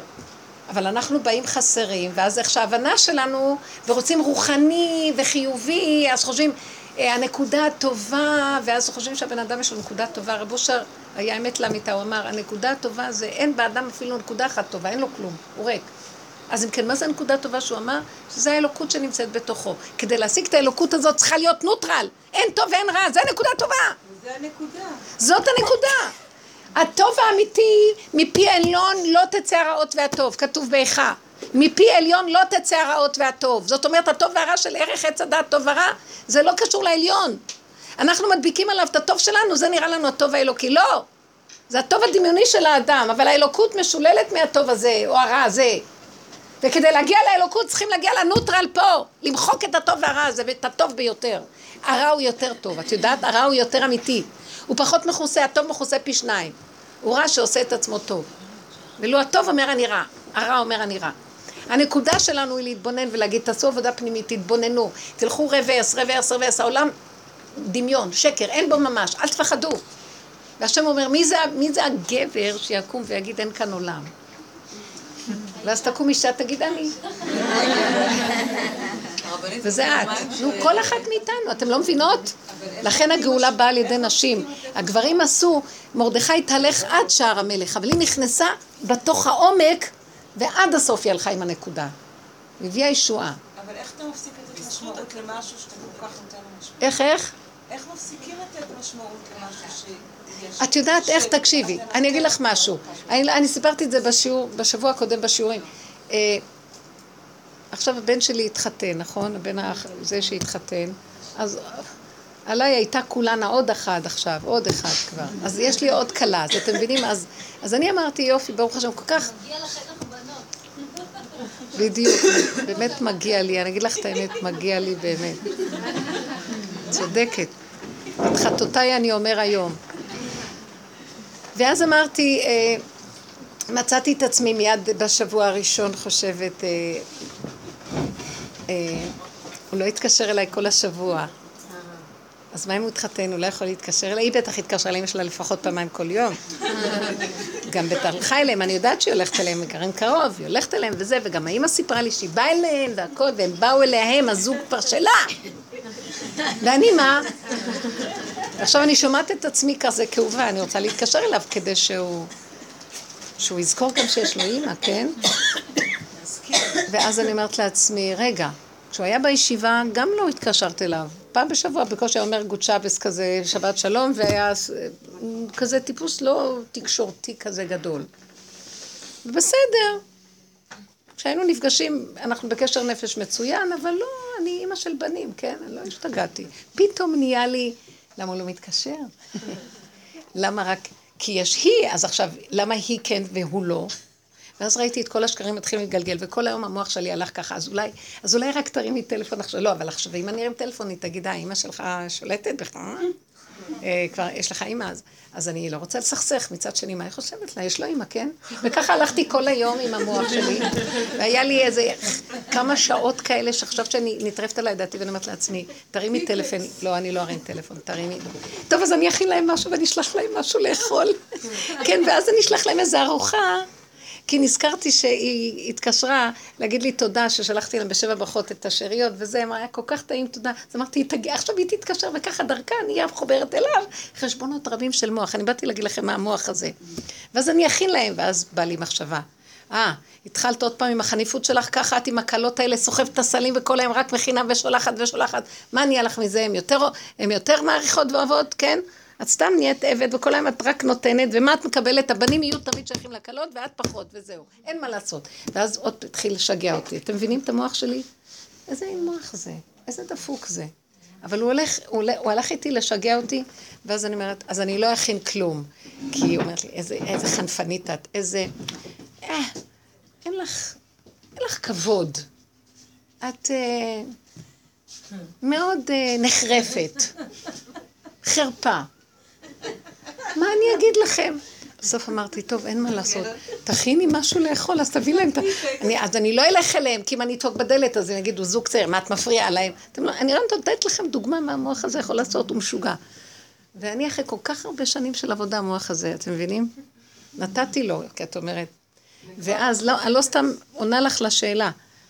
ואז אני אומרת לעצמי, כזה בכאבי נפש נוראים, לראות את הביזיון שלי, לראות את התשישות שלי, עוד קלה עכשיו, עוד חשבונות רבים, עוד להכין, לעשות, לקרב, להוריד את הראש למטה כדי לקרב אותם, כדי שבסוף הם יהיו אולי קשר טוב, זה באמת יש לנו קשרים נהדרים. זה רק מה שהמוח שיגע אותי, אתם מבינים? ובסופו של דבר הכנתי, הוצאתי איזה כמה דגים ככה שהציצו עליי, ואמרתי, אני אכין אותם, ואני אכין זה וזה, ואני אשים בקופסאות, ועכשיו אני סוחב את החבילות ללכת להביא להם, אני לא אביא להם, אני אביא לשכנה שתביא להם, כי אני לא רוצה יחשבו שאני עשיתי והתאמצתי, התאמצתי, זה כאילו יצא לי מהשרוול, פגישת שלום, כן, אני אוהבת אתכם, אתם נהדרים, אני לא רוצה, אני לא, לא צריך להפריע, אני לא שוויגר. ואז באמצע אני עוד לוקחת אותם, וההוא, הביקורת עליי, הך, אני- את מבוזה, את לא מבינה, אין לך כבוד. תראי כמה חשבונות רבים. תראי עוד חתן, עוד כלה, כל הכסף שלך את נותנת לחתנים האלה, מה יש לך מכל זה? כל המציאות הזאת. אני, ואני סוחבת, ו... כי גם מונית אני לא אקח, כי את כל הכסף אני אתן להם, ואני לא צריכה כלום, הבנתם? טוב, בכלל המרירות אחזה בי מכל עבר. פתאום נעצרתי, הנחתי את שתי השקיות האלה, ואמרתי, די! נתתי צעקה בתוך הנפש, צעקה נוראית, לא להשם, לעצמי, משוגע! תעזוב אותי כבר! ואז הוא, נורא אוהב שאני צועקת מרוב תסכול, כי הוא חי מזה, הבנתם? הוא רוצה לראות אותי מתה. ואז ראיתי שלא יעזור לי לצעוק עליו. ופתאום אמרתי, איך אני אצא ממנו? זה כבר איזה חמש שעות שיגע אותי, באמת, אני אומרת לכם, הניסיונות הם לא נורמליים. ואז נעצרתי, ופתאום נזכרתי במה שאנחנו מדברים. כן, אני, אני נזכרתי במה שאנחנו מדברים. ואז אמרתי, תשלימי עם הכל. כי הוא אומר לי, הך, הך, היד הביקורתית, איך את נראית? ככה את מתחנפת, כל היום את ככה, אף אחד לא מכבד אותך, תראי איך זה ככה, עוד אחד שהתחתן, שמע, את מחתנת אותנו. בסוף נעצרתי ואמרתי, וואי, אתה יודע מה, כל מה שאתה אומר נכון, הכל נכון, אתה צודק לגמרי. אנחנו... אתה צודק לגמרי. אתה יודע מה, נכון, אני מבוזה לגמרי, אני מפגרת לגמרי. אני לא יודעת איך לתקשר עם, נשים, עם בנות, כלות. אני לא יודעת, אני, אתה צודק. אני, וכל מה שהוא בא אליי ל- עם האצבע שלו, אמרתי לו, אתה צודק, צודק, צודק, נכון, נכון, נכון. ובסוף אמרתי לו, אתה יודע מה? ובאמת אמרתי נכון, כי הרגשתי שאני הולכת להשתגע. אם אין לנו את הברומטר שקולט את המד הזה של מה שקורה בתוך הנפש, אל תזלזלו. כי אנחנו יכולים להשתגע ולא לשים לב שהשתגענו. כי הכאבים היו מאוד גדולים, כי התר... התרגלתי למדוד כל הזמן את הכאבים של הנפש שלי. כי אפשר גם להיות כל כך בהסחת הדעת ולא להרגיש את הכאבים גם, ואנחנו מתים. אז זה דבר שכל הזמן לראות, הרגשתי מופרעת בתוך הנפש. חוסר הרמוניה. ואז נעצרתי ואמרתי, אתה יודע מה, אני אוהבת את עצמי, אמרתי לעצמי, אני אוהבת אותך נפשי כמו שאת, אני באמת אוהבת אותך, וחיבקתי את הנפש ככה, ממש, אמרתי, אני אוהבת אותך לגמרי, הכל בסדר.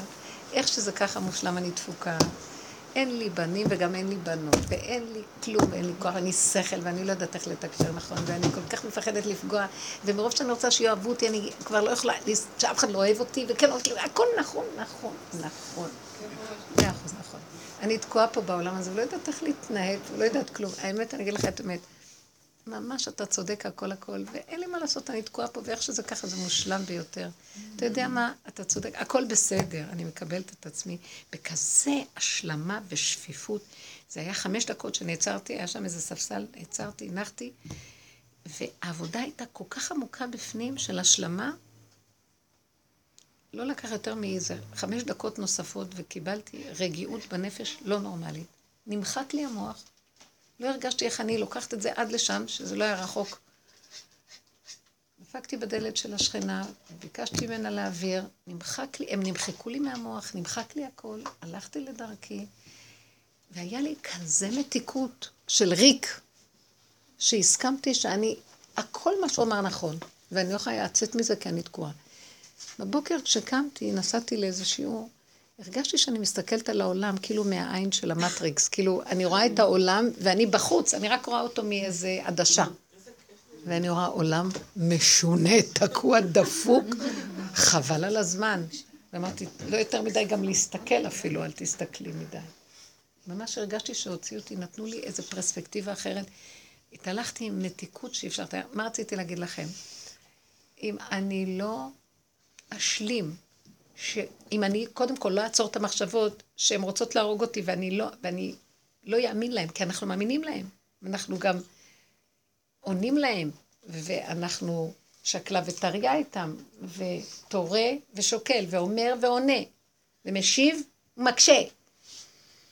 אם את לא תרגישי כמה את סובלת ותצעקי, אני לא רוצה להיות שייכת למערכת הזאת. והשלב הבא זה, תשלימי שאת גם לא יכולה לצאת ממנה. אי תקיעות נוראית. זה מנגנון משוגע, שהוא עובד מכונה, יסד ארץ על מכוניה, בל תימות. אין לה תמוטטות. רק הרחמים יוציאו אותך מפה. היא תמשיך גם אחרי שיצאת, אבל לפחות את ברחת. אני לא יודעת מה יהיה הסוף שלה. אני לא יכולה יותר להמשיך בה, ואני רואה שהמחשבות הן סכנת מוות לבן אדם. זה הביא אותי לפרופורציה עוד יותר חזקה של לגמרי לא לתת למחשבה. כלום. ואני מתהלכת עם, במחשבה, טיפקס, במחשבה, טיפקס. אני אפילו לא שואלת, לא, זה, זה חבל לעשות בטיפקס. תביאי, יש כזה טוש כזה שאפשר לראות מבעד למחשבה קצת. כלום, טיפקס, הכי חזק. מה את עושה? כאילו, אוקיי, נהיית כאילו, מרגיש לי כאילו אנרכיה, וגם את לגמרי. מה, מה, מה עכשיו? מצוין. אז מה אני באה לעשות? לכי לגוף, לבשר. לכי לבשר.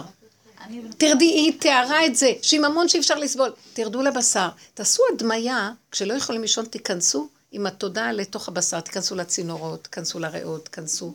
תתחילו לטייל בגוף, תרדמו טוב. המוח משגע את הבני אדם. טה, טה, טה, טה, טה, טה, טה. זה רעש לא נורמלי. אם היינו שומעים את הרעש שלו, זה חרושת. בית חרושת זה קול של רעש נוראי. אז אין לך, זה מלחמה שהסוף שלה צריך להיות או אני או הוא. אין, אין כאן. נניח בחרת בסיטואציה, אוקיי. בחרת מה? אבל בחרת להביא את האוכל. זאת אומרת, איך את מחליטה דברים ולחשוב. כאילו... בא לי מחשבה. רגע, רגע. בא לי מחשבה. מחשבה יורדת מהשם. שכל של הדבר נכנס לתוך כלי המוח. כלי המוח, אחרי חטא עץ הדעת, הם מסוכנים. כי הם לוקחים את המחשבה הראשונית ומתחילים טק, טק, טק, טק. זה מנגנון כזה. טק, טק, טק, טק. אחר כך התרגשות, פרשנות. רגע, לפני ההתרגשות, פרשנות, הבנה, פרשנות, התרגשות. לכי עכשיו, תזהי מה חשבת בהתחלה. אבל אם את... הייתה לי מחשבה, ובסוף אמרתי, תצמדי למחשבה מעשית, הכי מעשית, לעשות משהו, לבשל יש בו משהו מעשי. ושאלתי, זה היה טוב. לתת להם, זה משמח את הבן אדם לאכול לקחת משהו מעשי, מתוק, וזהו. מה היו התוצאות? למה? כל השאר שתיארתי לכם זה היה בליל של מחשבות סרק, ששיגעו אותי. עוד פעם תכיני להם. מה הם מכינים לך? רק תתני ותתני ותתני, ומה הם נותנים לך? הבנתם את המחשבות האלה? וכל מיני עניינים ודיבורים ומה לא, קלף טונה כזה. לא היה לי, הלכתי למות ממנו, הוא הרג אותי. ורק כשהשלמתי, גם ניסיתי לריב איתו, לא עזר, השלמתי, כן. אני, יש לי מחשבה שמשגעת אותי כבר חודשים, ואני לא מצליחה לצאת ממנה. כי אני לא מצליחה, אני מבינה שאני נותנת לה כל כך הרבה משמעות, שזה סביב משפט שאמור להיות... אני אמרתי לך כבר, שמישהו את אחר מתרחבת. מייצג אותי במשפט הזה, ואני לא יודעת בכלל, והמישהו הזה מייצג אותי ואין לי שם שום מילה, לא משנה, אבל אני קולטת שאני, כאילו לפני המשפט, אני מבינה שאני צריכה לעשות פה עבודה, לשחרר את הדבר הזה ממני, כאילו, זה... כל הזמן אה, טוחן לי את המוח, מעיק עליי, מה יהיה, אבל אם הקנס יהיה נכון. ככה וככה, תראי, אני אגיד לכם את האמת. במקרה שאת... אני אגיד לכם, אמרתי לכם נקודה. תבני איזה ברומטר שמרגיש את המצוקה, את החרדה, את הפחד, את הכאב, לא שווה. מה, אני פראיירית? אתם, אני אגיד לכם יותר מהמילה הזאת. כל פעם שהבן אדם במצוקה, בצער, שכינה בצער עמו. כך כתוב, השוכן איתם בתוך תומותם, וכל צרתם לא צר. עכשיו, מה זה השכינה? זה אנרגיית החיים. היא תקמה לי והיא בצער. עכשיו, מי הוציא את מי? היא יסוד האנרגיה ואני מזין את העקמומיות. עכשיו, אין מי שיוציא אותי, כי אנרגיית החיים יכולה להציל אותי, אבל אני לא נותן לחיות להציל אותי. בתוך האדם שוכבת אנרגיית חיים, זה השכינה. עכשיו, יש לאדם בחירה להכניס את השכינה בפלונטר וגלות, ויש לו גם את הבחירה להקים אותה מהגלות. שמתם לב מי זה האדם? אתם שמים לב מי זה האדם? אני משתגעת שאני, עכשיו יש לי קליטה חזקה. האדם הוא מדרגה של תודעה כל כך גבוהה, שהמפתחות בידיו להקים את השכינה או להפיל אותה. להקים את אנרגיית החיים או להפיל אותה. אתם מבינים באיזה, איזה... כי אם אין לו משהו יותר, אז אין סיכוי לדבר הזה לצאת ממנו. ואנחנו לא מנצלים את הכוח הזה. ואנחנו שכבים בבוץ, והשויטה הזה, השד הזה, שודד, יושב על הכיסא והורג אותנו. כשאני בדרגה שיכול להקים את השכינה, לא כל שכן השד מי הוא, רק יציר נברא, והשכינה היא אם כל העולמות. אתם לא מבינים? ואני, יש לי תודה להקים אותה. יש לי יכולת, מפתח להקים אותה. אתם מבינים מה זה אדם? זה קודש הבריך הוא בכבודו ועצמו בתוך האדם. הכל בסמוי, ואין לנו ערך לדבר. לכן אנחנו מופקרים ואין הדעת סובלתנו. והגאולה תלויה רק בנו ולא בשום דבר אחר. מזמן השם היה גואל, מזמן השכינה הייתה קמה, מזמן משיח פה. יש משהו בגדר האדם, והאדם הוא בריאה שהיא חידוש מאוד גדול בעולם. יצירת האדם, בריאת האדם, זה תופעה שלא הייתה קודם. באמת. האדם, בריאת האדם, הוא סוג של אדם, פעם רב אושר הגדיר, מלאכים יש להשם בשמיים, ובהמות יש לו בכדור הארץ. בשביל מה הוא ברא אדם? שמכיל את הכל. כי אדם הוא עולם קטן שמכיל הכל. כי הוא נברא בסוף, אז הוא מכיל את מה שנברא ביום הראשון, שזה האור הגנוז. ביום השני את המלאכים, שהוא הבדיל בין הרקיע לרקיע. ביום השלישי את הצמחים. ביום הרביעי הוא ברא את המאורות, אז יש לנו את כל הבלוטות האנדוקריניות שהן כנגד הכוכבי לכת והכל, הכל נמצא בתוך האדם. ביום החמישי את הדגים, וזה ביום השישי את, החיות. ובש... ובסוף היום השישי נברא האדם, שכולל את הכל. אז למה הוא נברא האדם הזה? כי מלאכים יש לו בשמיים, שזה השכלי הנבדל, דרגת השכל הכי גבוהה, ובהמות הכי נמוך יש לו בחיות. אז מה הקומבינה הזאת של האדם? הוא אמר, כדי שהאדם ידע שהוא בהמה. כי המלאך הוא מלאך, והבהמה היא בהמה, היא לא יודעת שהיא בהמה. שמתם לב איזה חידוש? זאת אומרת, זה קשה להגיד את זה. השכינה בתוך האדם היא נקראת בהמות הייתי עמך, ביחס לקודשא בריחו. שהוא ידע שיש לו כוח כזה, שאם הוא ירד למדרגה הנמוכה הזאת, וייכנס לחושך ומעבה האדמה, שמה הוא יכול לגאול את כל העולמות ולעורר את האור הכי גבוה. בקיצור, האדם הוא מדרגה נלבבת של קומבינה שלא היה כדוגמתה קודם. והוא מסמל את הקדוש ברוך הוא בכבודו ובעצמו. אני הנני המדבר הנני, כך אומר ישעיה. הפה של האדם שמדבר זה הפה של הבורא מדבר. פה אל פה הדבר בו. מה אתם חושבים? מה זה פה אל פה הדבר בו? מה, השם הוא פה? הוא דמות? הפה שלך מדבר, הפה של השם מדבר. אבל המוח אומר, לא, את פה והוא בשמיים. זה דמיונות. אם היינו מבינים שאור אין סוף, מלמעלה עד למטה, מתגלה בקו ישיר אחד, אז היינו רואים שהדבר שעכשיו מתגלה מול העיניים שלי, זה אור אין סוף. אין שניים.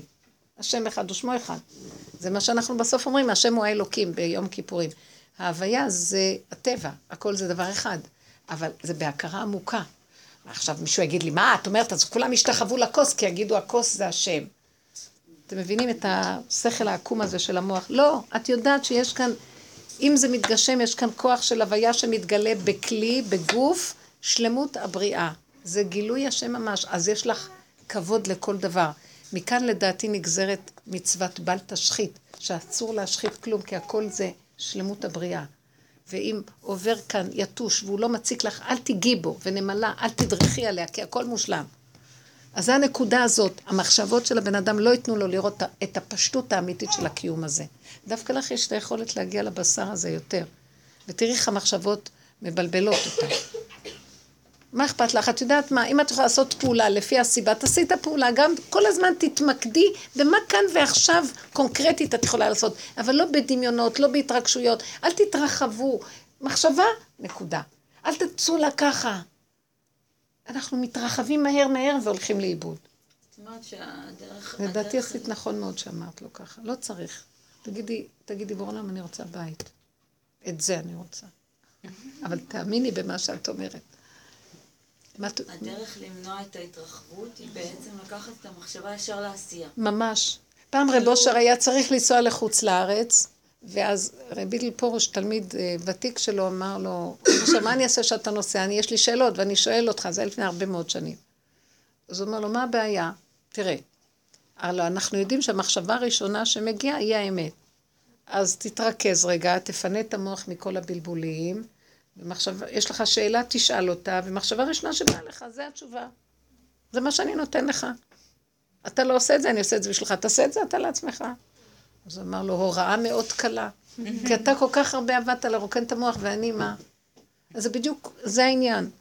ברגע שהמחשבה יורדת, ואיך אומרים, משתלחים עליה כל הקליפות האלה, מסכנה הנשמה רק יורדת לעולם הזה מה שעושים לה, היא לא רוצה לרדת בכלל. היא אומרת, למה לי? תחת כיסא הכבוד הכי כיף לי. כי זה מאוד קשה פה. נמאס לי כבר. אנחנו צריכים להתעקש ולהיות חזקים ברזל, ואוי לנו אם נשבר וגם אם נתמסכן. איזה מסכנה אני. זה גם כן מחשבה שקרית. אנחנו לא מסכנים, לא כלום, איך שזה ככה, מושלם שלום. כי השם אוהב את מי שלא נשבר, והוא לא... רק- אה, שכחתי להגיד לכם, כשהייתי בחמש שעות האלה של השיגעון של המוח, ובתוך כל זה תפקדתי, ומישהי דיברה איתי והכל, אני מתארת לכם בריכוזיות פנס על מצב שלא יכולתי לסבול את החיים כבר. ולרגע נעצרתי וראיתי כמה אני סובלת ממנו, מהמוח הזה. אתם יודעים מה? היה לי ציור מאוד חזק, שאני על מזבח, שוכבת ככה, שוט... והצינורות של הדם פתוחים והכל שותה דם. ואמרתי, אני בכאבי תופת. אחרי שנעצרתי, זה היה בבית לפני שיצאתי מהחבילות, כשנעצרתי ועשיתי את התהליך של ההשלמה, אני מקבלת הכל, מקבלת, מקבלת, כל המחשבות זה נכון, נכון, נכון, נכון, נכון. אתם יודעים מה קרה לי? נעלם כל הרוגז. עכשיו, נשארתי עדיין על המזבח, נראה לי שגם הצינורות המשיכו לשתות דם, אבל צחקתי.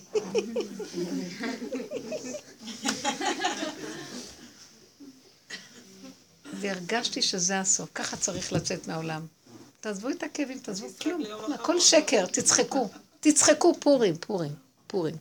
אתם לא תתרכזו על אף אחד, לא תצאו מכאן בעצבות, לא, אל תפק זממו, אל תיתנו לו את התענוג הזה, תצחקו. תגידו, נכון, אתה צודק, תשלימו, אל תריבו עם אף אחד. תסכימו. תצחקו גם. אל תאבדו את הפרופורציה שהכל כאן בדיחה, הכל דמיון. אז למה את כל כך רצינית? זה היה המהלך היותר חשוב של כל הסיפור. פתאום הכל התבהר, אמרתי, הכל שקר, תשלימי והכל בסדר. למה את עוד מתווכחת איתו? מה את כל כך בצער? ממה את בצער? כי את מגשימה את הכל, ואז זה באמת עושה צער. זה דמיון. מה קרה? לא קרה כלום. מה שצריך להיות הוא שיהיה, ומה שהיה הוא שיהיה, ואין חדש תחת השמש. מה את הראשונה שיש לה עורך דין עם כל מה שקורה בסיפורים בעולם? אנשים חשבו שהם מתים וקמו, איבדו מיליונים. מה קרה? אני רוצה לספר סיפור קצר על כן, משפט. הבת שלי המתוקה, אה, שהיא היא- היא עובדת את הדרך בלי לבוא לשיעור אחד אפילו. פשוט אין דברים כאלה, מדהים. היה לה סוטה בלי טסט. עשה בלי טסט. והיה צריך להיות לה משפט. ומדי פעם שאלתי אותה, נו, מתי זה המשפט הזה, ומתי עשי, ככה. לא, פשוט לא, לא חשבה על זה. היא סומכת על השם. בקיצור, יום לפני המשפט היא שאלה אם אני יכולה לשמור לה על הילדים ולא יכולתי. אז אה, למחרת בבוקר ידעתי שהיא בדרך לפתח תקווה, סימסתי לה, נו, את בדרך? היא אמרה לי, לא, לא מצאתי סידור לילדים. והתקשרתי אתמול כל היום ולא ענו. מתקשרת עכשיו. אז היא התקשרה, והיא אמרה שלום, כך וכך, יש לי בשעה תשע משפט ואני לא יכולתי להגיע, אז רציתי לדעת מה צריך לעשות, מה מספר התיק, מה השם. אמרה, אמרו לה, תשמעי, אין פה תיק כזה, אז אמרה, אבל יש לי בתשע, יש לי, הנה המכתב לפניי, אני מוזמנת לתשע, ו...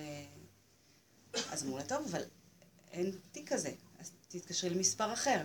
היא התקשרה למספר אחר במקום אחר, וגם אמרו לה אותו דבר, התיק לא נפתח, אז היא אומרת, מה זאת אומרת, אז מה גזר הדין? אמרו לה, אין גזר דין, השופט לא פתח את התיק, אז מה זאת אומרת, אז אני... אז לא, אז אין כלום. נפלא. אז הכל יכול להיות. אז מה זה, לא יודעת מה דמיון? זה המשפט הזה, אבל אה, הכל יכול להיות.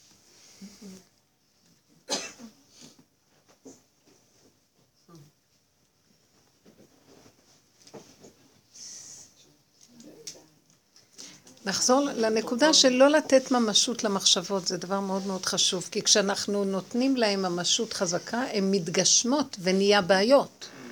אבל לא חייב, כל עוד זה בגדר פוטנציאל, או זה בבחינת בעיה, אחר כך זה כבר נהיה בעיה ממש. אתם מבינים? זה כל המהלך של האדם, וזאת הנקודה הסופית שנגיד אותה. הבן אדם הוא לא רע. הוא לא נברא רע, הוא נברא בבחינת רע. יש הבדל בין שהוא נברא רע, או שהוא נברא בפוטנציאל של להיות רע. הבחירה בידיו. אם אנחנו מגשימים את המחשבות של הרוע, נהיינו רעים. ואם אנחנו לא נותנים להם ולא נותנים ממשות לשום דבר שלילה שעובר דרכנו, הכל בסדר גמור. אז אני הולכת עוד יותר עמוק, ואני לא, לא רוצה לתת ממשות לא לטוב ולא לרע, כי הטוב יכול להפיל אותי גם. לרגע אחד הוא טוב, אחר כך הוא יכול גם לעשות לי, ממש, יש אכזריות גדולה פה בעולם. צריך להיזהר, כן. ולמשל מדרשים שיש בתורה. נגיד סתם, קראתי מדרש השבוע על... שהים מתווכח, אה, כשמשה רצה, אמר לים, אה, טוב, תיפתח לשניים, אז, אה, אז הים אמר לו, מי אתה בכלל שאתה תגידי לי להיפתח לשניים? אתה נבראת אחריי. אז אומרים שהקדוש ברוך הוא בא ושם את ידו על משה, ואז הים ראה את זה ונפתח לשניים.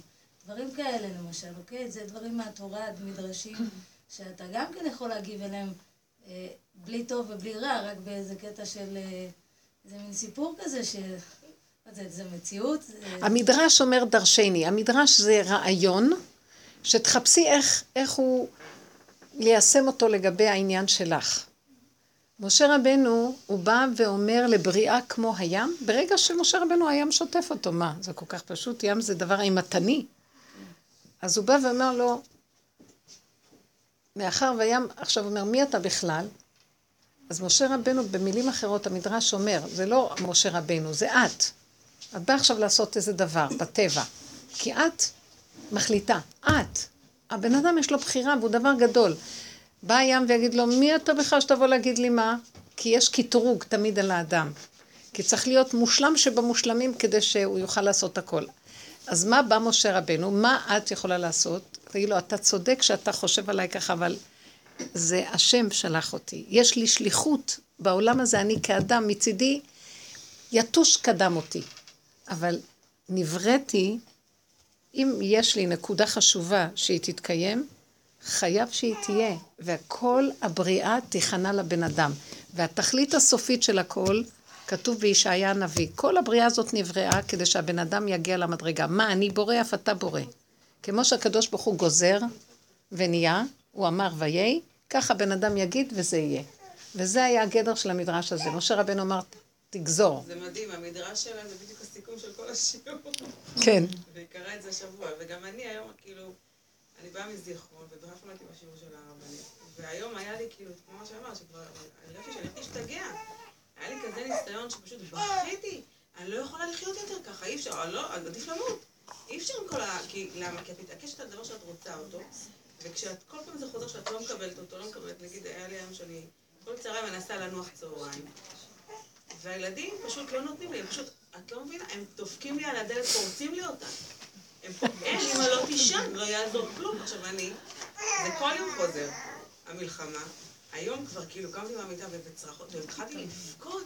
לאן אני אברח כבר? אני רוצה לישון! אני לא יכולה ללכת בעולם הזה, איזה ילדים יש לי, למה אתם עושים לי ככה? וכאילו, ברגע שאני יוצאת מדעתי, ואני לא משלימה עם זה שאין לישון, אני הולכת לצאת מדעתי. כל הזמן מתנגחת כן לישון, והשם אומר לי לא לישון, שולח את הילדים, אין לישון, ואת לא מקבלת את המהות. את לא נכנעת לנקודה, בדיוק. את לא מקבלת. בדיוק, בדיוק. כן. תשלימי. אני הייתי אומרת, נכון, אני לא יכולה לישון, מה אני אעשה? באותו רגע היית נרדמת בעמידה. כבר כמה פעמים ראיתי, כשאני מפסיקה להתעקש על משהו, זה מגיע מיד. זה הנקודה, השלמה. כי זה הניסיון האחרון שרוצים. להשלים ולקבל, למה? כי אנחנו סכנה, יכולים גם להכות את הילדים ויכולים להתרגז ויכולים, ואנחנו מזיקים לעצמנו, לאחרים. השלמה, הכנעה, כי אנחנו בסכנה מאוד גדולה, ולבקש רחמים, אבא זה גדול עליי, בסדר, אתה יודע מה? אתה לא רוצה, אז תעזור לי שאני לא ארצה יותר לישון, מה אכפת לי? כי יש הרבה אפשרויות. לא רק שאני ישן, אפשר גם שאני לא ישן ואני אהיה בסדר. אפשר גם בעמידה, אפשר גם בתוך כאיזה משהו לחטוף איזה נקודה, והילדים בכלל... יש כל כך הרבה אפשרות, המוח נתקע בכפייתיות, וזה הצעת היצר שלו, והוא מכלה אותנו דרך המצב הזה. וואי, מתוקה קטנה. יש אפשרות שהיא רוצה אולי להגיד, היא רוצה אבל להגיד, אני רוצה אבל לחנך אותם, שיכבדו אותי, וייתנו לי את האפשרות לישון. אני אגיד לך, אני מאוד מפחדת לעשות, אה, ללכת עם הרצון. אני רוצה שתשימי לב למה שקורה איתך. את רוצה לעשות איזה דבר, תדעו לכם ככה, כל דבר שאני רוצה לעשות, אה, אני רוצה לעשות, המילה רוצה זה מלשון רצון, מלשון רץ, רץ און, בכוח את רצה, און רץ לעשות, וזה לא טוב. אז יש מקום שכותב, בטל רצונך מפני רצונו. מה זה בטל רצונך? הסיבה כרגע לא נותנת. מה זה רצונו? מה רצונו? חוץ ממה שהתורה אומרת לי, זה רצונו, זה לא רצונו. יש מצבים שהם שייכים למידות, הם לא בדיוק ברורים. אז הסיבה כרגע לא נותנת. אז אם כן, בטלי את רצונך, כי אם שום דבר לא מפריע לי, לכי. אני גם כן קצת מפחדת שהכל מדי פתוח ואין הפרעה. אבל לא כל שכן שיש הפרעה, אז כבר הוצא אותך עוד יותר טוב. זה נקרא בטל רצונך מפני רצונו. מה הכוונה? ודעו לכם, כך כתוב, אין עומדים על דברי תורה אלא אם כן נכשלים בהן תחילה. אם אתה רוצה להבין מה התורה רוצה, אתה צריך לדעת שאתה לא תבין. ואם תקבלי שאת לא מבינה, עכשיו ייפתח לך ההבנה. אז זאת אומרת שלפני שאת רוצה להשיג איזה משהו, את צריכה קודם כל לדעת שלא תשיגי את מה שאת תרצי להשיג. את מסכימה? עכשיו, בן אדם חכם מבין את המהלך הזה, והוא, והוא רואה ב, ב, להדיה, בעליל, שיש לו הפרעה, אז הוא משלים ומקבל. בן אדם טיפש, ידפוק את הראש בקיר, אני רוצה, אני רוצה, אני רוצה. אוטיסט, הוא רוצה. אז השם אומר לו, לא, אני, ת, אני אעקש אותך עד שתבין שאם אתה, זה חוק בבריאה. אתה רוצה, אתם יכולות להסביר לי למה החוק הזה בבריאה? מה אתן רואות חכם פה? אם את רוצה להשיג משהו, ואת רצה ומשיגה אותו מיד, את לא יכולה להכיל אותו, כי לא עשית קניין, אין לך כלי להכיל אותו. ההתמעטות וההמתנה והסבלנות וההתאפקות עושה כלי, ועכשיו את תשיגי אותו. יש לרצון הזה מקום איפה לשבת. קודם, את, כל הזמן אנחנו רצים עם רצונות, ואין לנו אף פעם כלום ביד. אתם שמתם לב לדבר הזה? כן. אז לכן לא מצא הקדוש ברוך הוא מידה טובה לעם ישראל מהייסורים. כי הייסורים עושים כלי, ואז מה שבא נכנס ומתיישב. ואילו הרמה של אומות העולם, או הפשוט, מה שהם רוצים משיגים, טק, טק, טק, טק, טק, טק, הם גם מפסידים כל מה שיש להם, ואין להם כלום אף פעם. נמצא שבעצם זה דבר מאוד מאוד חכם, שכל דבר שבא לי מיד, והמחשבה אומרת לי, איפוק. לא לתת לזה להתרחב, המתנה. במה נשים זכיין שממתינות? כי הנשים זה מלשון נשייה, שכחה. תשכחי את מה שאת רוצה. זה כלי, זה כלי, השכחה היא טובה, ואז ייזכר לך מהמקום היותר נכון. את כן תוכלי לקבל את הדבר. בטל רצונך מפני רצונו, כדי שפטל רצונו מפני רצונך. זה עובד טוב. אבל הבן אדם אין לו סבלנות. אין לו רצון, אנחנו תקועים בתוכנת עץ הדת וידעת. והשבותה, מאן דחר שמי, מה פתאום? וידעת. זה שאתה יודע, זה חמור נושא ספרים. והשבות אל לבביך, את הידיעה שלך, הכנסת את זה, עמדת בכורח הניסיון והמציאות, ומיצית את מה שאתה יודע, או שהכל זה איזה שק של ספרים על הגב שלך. ובא הניסיון, אתה לא עומד בכלום, אז אדם לא נקרא אדם בדרגה הזאת. אתם מבינים? לכן תמיד לעם ישראל יהיה המאבקים והמעקשים, ולא ייתנו לו דבר בקלות והדברים קשים. בואו נקבל ונשלים ונגיד, טוב, נתמעט, בסדר, סבבה. איך אמרת? תתאפקי, לא, אין שינה, מה לעשות? איזה חינוך עצמי זה. אתם יודעים, זה דור יצרי מאוד. דור שכלתני, איזה שכל. זה שכל זה שחושב שאם הוא יודע אה, בדעת אינפורמציה, אז הוא כבר מונח. דעת אמיתית זה מהבשר. זה לא נקרא דעת. זה, זה דעת זה חוויה חושית של מה שאת יודעת. ומה שאת יודעת בידיעה, כשקיבלת אותה בחוויה, היא משתנה, זה כאילו לא אותו דבר. ואת נזכרת, אה, זה זה מה שלמדתי. זה נראה אחרת כשזה בא בחוויה. זה אמת. אז אנחנו צריכים להגיע למקום הזה, כי משיח זה יסודו. משיח זה לא עניין של הלמידה של עץ הדת השכלית. משיח זה חוויה, זה חושים, זה מלשון חושים, משיח. זה חוויה חושית של אמת מהבשר. הרמח"ל כותב בקונטרס הגאולה, אז הוא כותב שיש את תהליך הפקידה ויש תהליך הסחירה. גאולת מצרים הייתה תהליך הפקידה, פקוד פקדתי אתכם. זה כמו שבעל פוקד את אשתו, ויש נקודת זרע. עכשיו יש תשעה חודשים של הריון. הזכירה זה, היצ... זה המצב שכל התהליך הזה, אחד ועוד אחד ועוד אחד, חודש כזה והתפתחויות, הם, אה, הם סבירות להיגיון ויש להם השתלשלות, הילה ועלול. בא המהלך של הלידה, יש מהפך, מתהפך ואין סדר של כלום כבר. יש מהפך, התינוק מתהפך, נהיה עכשיו משהו לא שכלי, לא הגיוני, אין לו אה, סדר ואין לו היגיון, נקודה. אז זה נקרא תהליך הזכירה.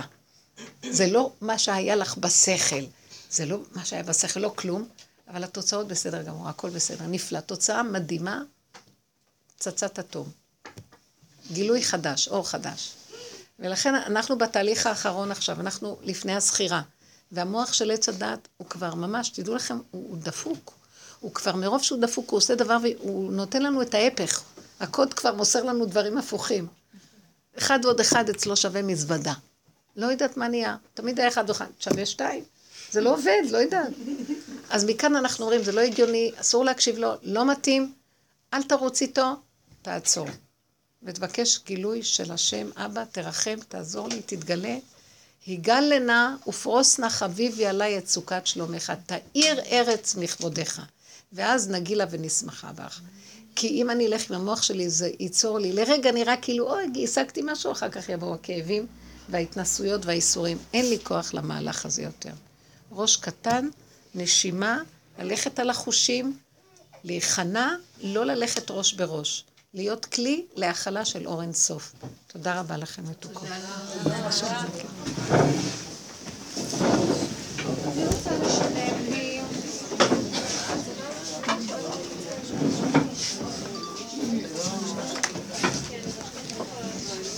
שיעור מעולה.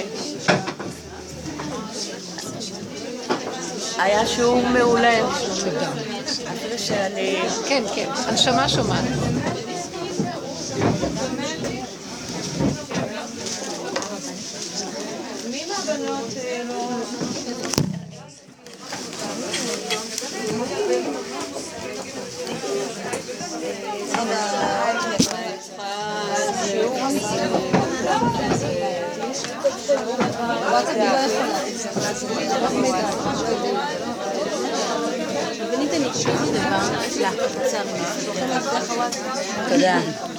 מהבנות אה, לא... תודה.